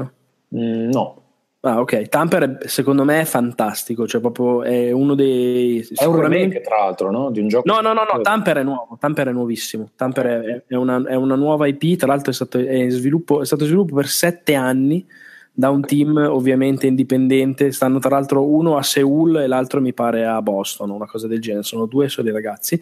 Tra l'altro uno dei due è di origine italiana ed è un bassista di una band di cui non mi ricordo il nome in questo momento, ma che fanno della musica decisamente particolare. E eh, tutto questo si ripercuote assolutamente in game perché ha una colonna sonora fenomenale. Il gioco è un rhythm game che è definito dai suoi stessi creatori come violenza ritmica. Secondo me già questa cosa qua è figa, al di là della, des- della definizione in sé, ma è proprio giusta come, come definizione perché eh, il gioco ha questa componente proprio molto molto netta di eh, sensazione di impatto, di, di- di ferocia, di, di velocità, di aggressività proprio di quello che ti succede a schermo. Ed è fantastico nel senso che hai questo, questo mondo dove c'è questo inset molto copertina lisergica anni 70 da fattoni, dove c'è questo insetto metallico che sta proprio alla base dello schermo, che sostanzialmente viaggia verso un punto di fuga all'infinito. Con la realtà virtuale anche delle inquadrature un po' kubrickiane eh, è assolutamente fortissima la sensazione di essere all'interno di questo limbo eh, astratto con eh, questi toni cromatici particolari appunto molto acidi ma anche con i colori un po' spenti ad avere un tono suo. C'è una sensazione persistente e subliminale però di, eh, di disturbo di disagio di qualcosa di alieno di sinistro di subconscio molto molto figa molto anche un po' così esoterica strana un po' satanico. Ehm, e ha questa colonna sonora industrial e praticamente tu hai una pista, una- proprio un tracciato, dove compaiono delle come si dice, de- de- degli, degli input di fatto, no? che sono curva sinistra, curva destra, battito o battito schiacciando per terra, che si, pre- si- si impartiscono semplicemente con eh, l'analogico di fatto è la pressione di un tasto, quindi è molto semplice, ma vanno a una velocità tale e sono ovviamente composti, gli input sono basati sulla, sulla sinestesia, quindi vanno a creare e a interferire con la so- colonna sonora dà al tutto una dimensione veramente fisica, fantastica. Ci sono anche dei movimenti di camera particolari, una sensazione di velocità fortissima. E in generale una solidità veramente al, al gioco che ti dà l'impressione, lo scrivevo nella mia recensione, che sia un po' il gioco a giocare te invece che il contrario, nel senso che eh, davvero, cioè mentre lo stai giocando ti rendi conto che dici cazzo ma io sto facendo sta roba e la stai facendo proprio in maniera eh, così primitiva, subliminale, istintiva, fantastico, cioè schiacci i bottoni senza che te ne rendi conto. È difficile, ma secondo me è fantastico, una di quelle robe in cui Però scusa, sei- spiegami come fa a essere un gioco così adatto alla VR, perché mi sembra proprio la ricetta perfetta per vomitare dappertutto. Perché? Perché ti toglie il controllo. Eh, quello che dicevo prima, che rende le cose della VR un po' difficili da sostenere, è quando tu hai il controllo del movimento del personaggio, che qui invece ti è totalmente precluso. Cioè l'insettone va a prescindere sulla pista, sei tu che devi solamente con l'input dare il colpo, diciamo. Non dovendo gestire il movimento, così come anche il Rez, no? il personaggio, il tuo avatar va da solo quello che tu devi fare è sparare. Quando tu non hai quel tipo di gestione lì, eh, tutto funziona a meraviglia, anche come in Eagle eh, Flight, che è quello di Ubisoft presentato in maniera oscena alle tre con Palmer Lucky e gli altri col caschetto VR, che in realtà è molto meglio di quello che sem- sembrava da quella presentazione lì. Dicevo, così come in quel gioco lì, che ci sono di fatto dei, delle evoluzioni, delle, dei movimenti un po' più, se vuoi, particolari, no? Eh, nel, nel, movimento alla fine gestisci un rapace che vola su Parigi, eccetera, eccetera. Ma avendo il personaggio che si muove da solo, sembra una cazzata, eppure togliendoti il controllo del personaggio, la, la, la gestione proprio del, della, della, faccenda è molto più, più agevole. E invece, quando il controllo ce l'hai tu, è un po' un casino perché di fatto controllare la telecamera, lo sguardo, eccetera, eccetera, e controllare il movimento del personaggio non è affatto una cosa semplice come uno si, do- si potrebbe, diciamo, aspettare. E, e quindi diventa un problema perché ovviamente quando invece nei, nei giochi in cui appunto tipo anche Riggs devi muovere il personaggio, devi fare cose, hai proprio, devi tenere sott'occhio più cose, diventa molto più stressante a livello proprio psicofisico ed è un problema ovviamente. E quindi quest- questi giochi in cui invece tutto funziona su rotaie funzionano bene, anche se i ritmi come in Tamper sono una roba da, da infarto, da quanto va veloce, e anche se come appunto in Eagle Flight cioè, c'è una, un'aquila che vola, quindi comunque una cosa che volendo sulla carta potrebbe indurti un po' di vertigine, un po' di fastidio, eccetera, invece non lo fa. Mentre per dirti eh, Robinson The Journey, che come dicevo prima è praticamente una specie di avventura grafica basata solamente su dinosauri e spettacolo di base visivo, essendo una roba di Crytek, però ti lascia in maniera proprio voluta, cioè questo è il vanto un po' del gioco, ti lascia il controllo del personaggio, è molto videogioco in senso classico, non, non, ha gli spostamenti come Batman automatici da un posto all'altro con un po' di teletrasporto, diciamo. Qui sei sempre tu in controllo, eh, però ti dà, ti dà inevitabilmente qualche problema.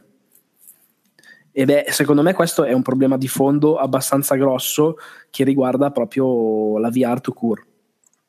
Quindi dici senza la possibilità di muoverti in giro per la stanza non si può risolvere questa cosa. Eh, ma anche muovendoti in giro per la stanza ti puoi muovere comunque fino a un certo punto. Cioè, sì, sì cioè dovresti fare, fare dei giochi dove te, te, ti puoi muovere un metro per parte, insomma. Esatto, tipo uno che funziona benissimo, tra l'altro è un gioco che secondo me è molto divertente, molto scemotto, eccetera, ma eh, mi ha assolutamente divertito e mi è piaciuto parecchio.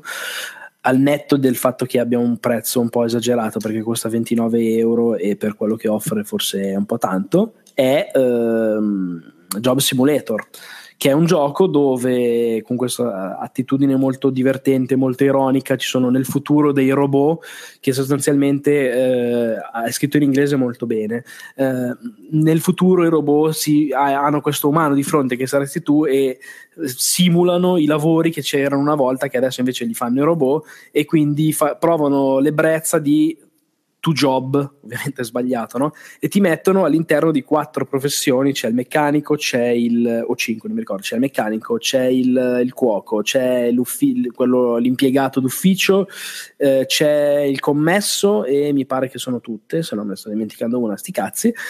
Sono tutte molto semplici, basate sul move e basate sul fatto che l'ambiente di gioco è fisicamente in casa tua quindi mm. questa è una roba che è nata su Vive. Quindi se tu ti giri di 360 gradi per aprire lo sportello del frigorifero o ti sporgi attraverso il mobile della cucina eh, in cui tu stai preparando dei piatti per vedere se il piatto che hai mandato a dei robot è arrivato a destinazione, così tu lo fai fisicamente, cioè ti sposti di due sì, passi, eh, è questo fatto qua che funziona molto bene, che quindi ti muovi ma sei fermo di fatto perché non, non devi andare in giro nel gioco. Lì se il movimento è, è limitato funziona benissimo dove ti ripeto, magari ti muovi ma su un binario va alla grande, dove devi gestire il movimento tu, scegliendo come muoverti, come in Riggs, come in Battlezone, come in, uh, in Robinson The Journey, l'effetto nausea è dietro l'angolo. Poi è tutta una cosa basata sulle, sulle sensazioni, sulla sensibilità personale, eccetera, eccetera. Non esiste un, uno standard uniforme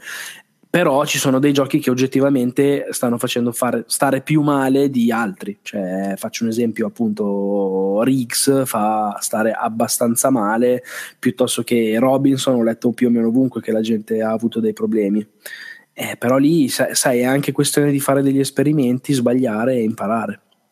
Perché... Mi sembra strano che però gli sviluppatori non stiano male loro stessi quando giocano, o forse sta male, però bravo, uno forse stanno male o forse, secondo me, una cosa che io ho notato che è da non sottovalutare è che tendi ad abituarti alle cose, quindi magari uno sviluppatore comunque ci gioca 20.000 ore al giorno perché fa debugging, fa eccetera, non se ne accorge più, perde un po' quello che è il contatto, tra virgolette, con la realtà e se poi uno ci sta male, eh, ricordano, non se ne accorgono, tra virgolette. È così. Va bene, eh, abbiamo finito. Volevi dire qualcosa anche di VR World, Worlds? No, l'ho detto, avevi l'ho già detto detto prima, qualcosa l'ho prima. detto prima. A quel Allora, prezzo sì. non ne vale la pena se lo trovate a veramente poco, cioè 10 euro può, può starci per farlo vedere agli amici alcune cose. C'è solo un gioco che- di cui vorrei dire due cose, poi chiudiamo. E, e il gioco è. Inside um, di Playdead. eh, questo credo fossero un duo di Copenaghen, ma penso si siano ingranditi ormai. Inside che è uscito. E no, se n'è andato lo sviluppo, il, il principale, Dino Patti. Ah, Non sono di Copenaghen, erano finlandesi, mi pare. non penso proprio. Tra- eh.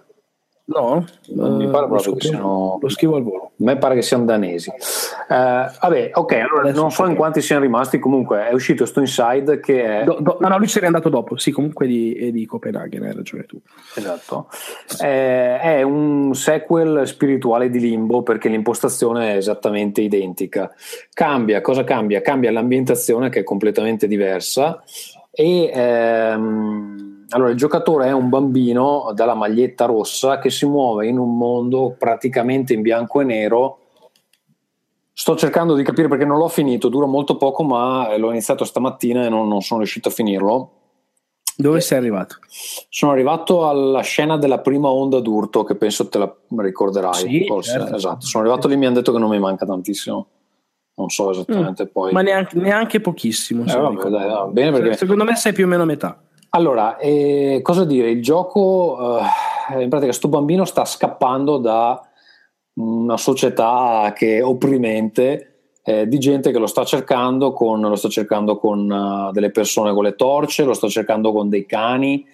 E in questa società eh, tutti gli altri umani eh, non appartenenti a questa organizzazione che lo sta cercando sono degli zombie fondamentalmente, si muovono non degli zombie in senso eh, Non morti, sembrano, Non- dei- non morti, sembrano ma- dei- degli involucri vuoti. e involucri vuoti che vengono mossi eh, da dei comandi che vengono dati da, da- queste persone.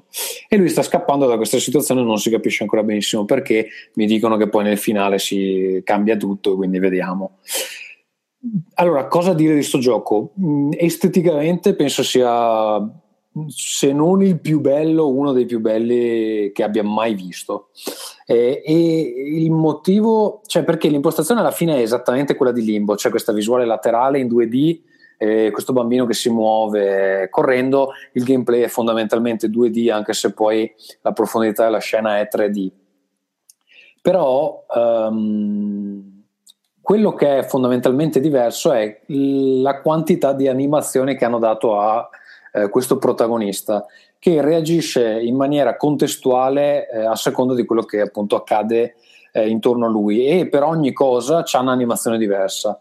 È una cosa che fa una differenza incredibile e fa vedere anche come in altri giochi comunque cioè, il protagonista ha so, 10 animazioni, 20 animazioni, 50 animazioni, qua ce n'ha una per ogni cosa che succede e la differenza proprio in- a livello di fluidità è Bravo, impressionante. volevo dire solo una roba, le performance straordinarie che ha il gioco, cioè non ha mai un caricamento, mai ed è tutto, hai detto la parola chiave, secondo me è proprio fluidità, cioè è tutto talmente fluido, talmente che si sviluppa davanti ai tuoi occhi così con una naturalezza come le animazioni del protagonista, che boh, quello lascia veramente Cioè, allora non c'è nessun indicatore a schermo, non, c'è, non ti dice non quando c'è una riga di salva, testo, mai niente. c'è una riga di testo, è tutto è full screen, sta cosa che sta succedendo. Allora, eh, l'unica cosa che mi ha messo un po' in difficoltà è capire quando salva, ma in realtà ca- salva ogni volta che entri in una stanza nuova, quindi è abbastanza semplice. E, e niente, il- e quello che succede, eh, la varietà delle situazioni da, un, da, un, ehm, da una schermata all'altra è veramente interessante. Quello che succede, io l'ho trovato anche abbastanza disturbante a livello personale perché, eh, come in limbo, il protagonista può morire in delle maniere assolutamente atroci e qui secondo me sono anche molto più. eh, non so, ma- mi hanno disturbato di più perché in limbo probabilmente era una silhouette in bianco e nero, qui invece il bambino lo vedi e gli succedono delle cose veramente brutte quando si fa beccare. E poi proprio questa società che lo, lo sta, ehm, come dire, eh, accerchiando eh, è, è, non lo so, ehm, la, la, trovo, la trovo disturbante. Non so come andrà a finire, non so esattamente cosa voglia dire il gioco, però ehm, mi sta veramente piacendo e so che in sconto oggi su PlayStation ce l'hanno PlayStation 4 ce l'hanno a 9 euro. Io l'ho preso ieri su Steam a 13 cazzo. E... vabbè chi se ne frega dai. Eh, però mi rode un po' il culo. Però vabbè insomma dai mi pare che, che li, stia, li, stia, facendo valere tutti. E niente artisticamente è una roba in, inconcepibile. Eh, il gameplay vero e proprio è limbo. Cioè i puzzle sono molto simili. Ci sono delle cose un po' più interessanti perché senza entrare nei dettagli, ci sono delle, delle parti che assomigliano un pochettino a Pikmin mm, in 2D, non so nemmeno come spiegarlo. Eh, mm. Però niente, lo consiglio a tutti, assolutamente mi sta veramente incantando. È bello, è, belli- è anche bellissimo, alcuni è piaciuto da morire, io l'ho trovato senza, non posso dire tutto perché sarebbe spoiler. Fi- tu l'hai trovato sul finale o anche mentre ci giocavi? No, mentre ci giocavo mi è piaciuto molto, però ero, dicevo, vabbè, ok, tutto fighissimo, ma voglio capire poi come quando arriva la quadra, diciamo. E poi non voglio dire un cazzo, però... Secondo te non arriva. Ecco, e a me, la, no, a me, non piacciono per forza gli spiegoni, però neanche la roba strano per il gusto di essere strano che dici, ah, beh, che figata, eccetera. Per pochi. L'avevi finito Limbo? Sì, l'avevo finito. Mi è piaciuto, mi è piaciuto, sì, e mi è piaciuto probabilmente complessivamente più di questo. Ok. Vabbè, io, Anche sta, se durante mi, mi, mi, stava piacendo, ecco sì, durante mi stava piacendo di più questo. Poi col senno di poi ho preferito l'altro forse. Niente, non però so, è sicuramente una cosa da vedere. So, so, che hanno rilasciato poi, una demo. Poi è anche una cosa estremamente soggettiva, cioè è proprio un gioco di quelli che secondo me ti può far scattare dentro qualche cosa e allora. Me questo piace anche a livello di tematiche perché l'altro era praticamente il Signore delle Mosche. Mm, sì, al, sì. Almeno sembrava il Signore delle Mosche prima di vedere il finale. Ehm, questo è Orwell questo è praticamente 1984 sì, futuro distopico cose strane un po' anche alla Lynch. Ok, non, forse quella parte lì non, non, so se ci sono arrivato alla parte Lynch, Lynch che, che, mette sempre delle cose che non c'entrano mai un cazzo, tanto per farti... Ecco, esatto, esatto. Ah, sarà così, va bene. Niente, comunque molto consigliato. Um, allora, con i giochi mi pare che abbiamo finito. Sì, In realtà abbiamo una uh, missiva, però uh, ci scrive Mirko uh, Braccioli ci chiede di Final Fantasy XV e ci chiede chi lo comprerà e una round table sul gioco. Io penso che eh, il posto giusto per fare una round table su uh, Final Fantasy XV sia probabilmente il prossimo episodio quando qualcuno effettivamente ci avrà messo le mani sopra. Eh, posso dire che io al momento non ho intenzione di comprarlo. Uh, non, a dire il vero, non, non mi interessa molto questo putpurri di ambientazioni un po' boy band, un po' fantasy, un po' science fiction. Mm, non so, le recensioni che sono uscite oggi sono positive, me ne sono salvate un paio, andrò a leggermele vediamo, ma con molta calma, non, è, non ho fretta di lanciarmi in un Final Fantasy. Eh, tu Marco sei interessato oppure no? No, io non ne ho mai giocato uno nella mia vita che non fosse Crystal Chronicles. Quindi ah, neanche il 7 hai giocato? Zero, è una saga che non mi dice nulla e non mi piace per niente a livello proprio artistico. Ah, le cose di Nomura le trovo terribili e quindi, Niente, quindi su questa cosa di Final Fantasy magari ne riparliamo eh, prima della fine dell'anno che eh, spero si riesca a registrare un altro episodio. Va bene, e io ringrazio Marco per essere stato con noi e... Grazie a te per l'invito. Niente, dai, mm, io penso che un episodio a dicembre eh, ci stia tutto, anche perché ci sono alcuni giochi di cui non abbiamo parlato, tipo Watch Dogs, eccetera. E poi parleremo di Slane che mi sta facendo moderatamente bestemmiare, ma è bello. Non parleremo, parleremo di Slane. La colonna sonora la consigli, sono super heavy metal, mi sembra. Eh, eh, sì, ma che ne so, ho parlato tutta sera, non l'ho sentita. Ah, perché non l'hai sentita, giusto? eh, però se vuoi Slane, compratela adesso che costa 5,99 fino a mi pare domani. Ah, perché poi aumenta? Eh, costa 14 mi pare. puttana, allora mi sa che è quasi Sì, sì, è un bello, è un bello scontone. Va bene, eh, ringrazio tutti, ringrazio voi amici che ci avete ascoltato, eh, ricordatevi di donare, donare, donare e basta, insomma dai, ci risentiamo, alla prossima. Ciao.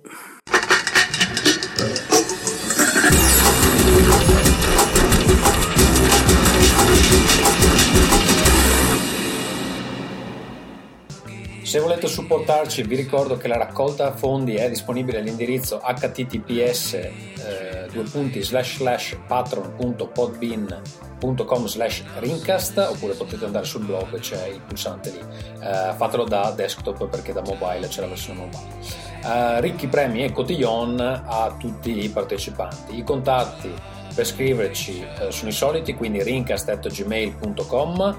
Tutte le puntate le trovate su www.rincast.it. Alcuni mi hanno contattato dove sono le puntate vecchie, eccetera.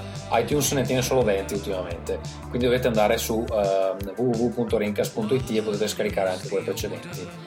Da lì ovviamente potete sia scaricare l'episodio in MP3 che ascoltarci in streaming. Su Twitter ci trovate a www.twitter.com slash Rincast, su Facebook, iTunes e G+, ci trovate cercando Rincast. Mm, C'è anche il gruppo Telegram a cui potete eh, partecipare volendo, Eh, tutti i link sono disponibili sul blog. È tutto, alla prossima. Ringcast.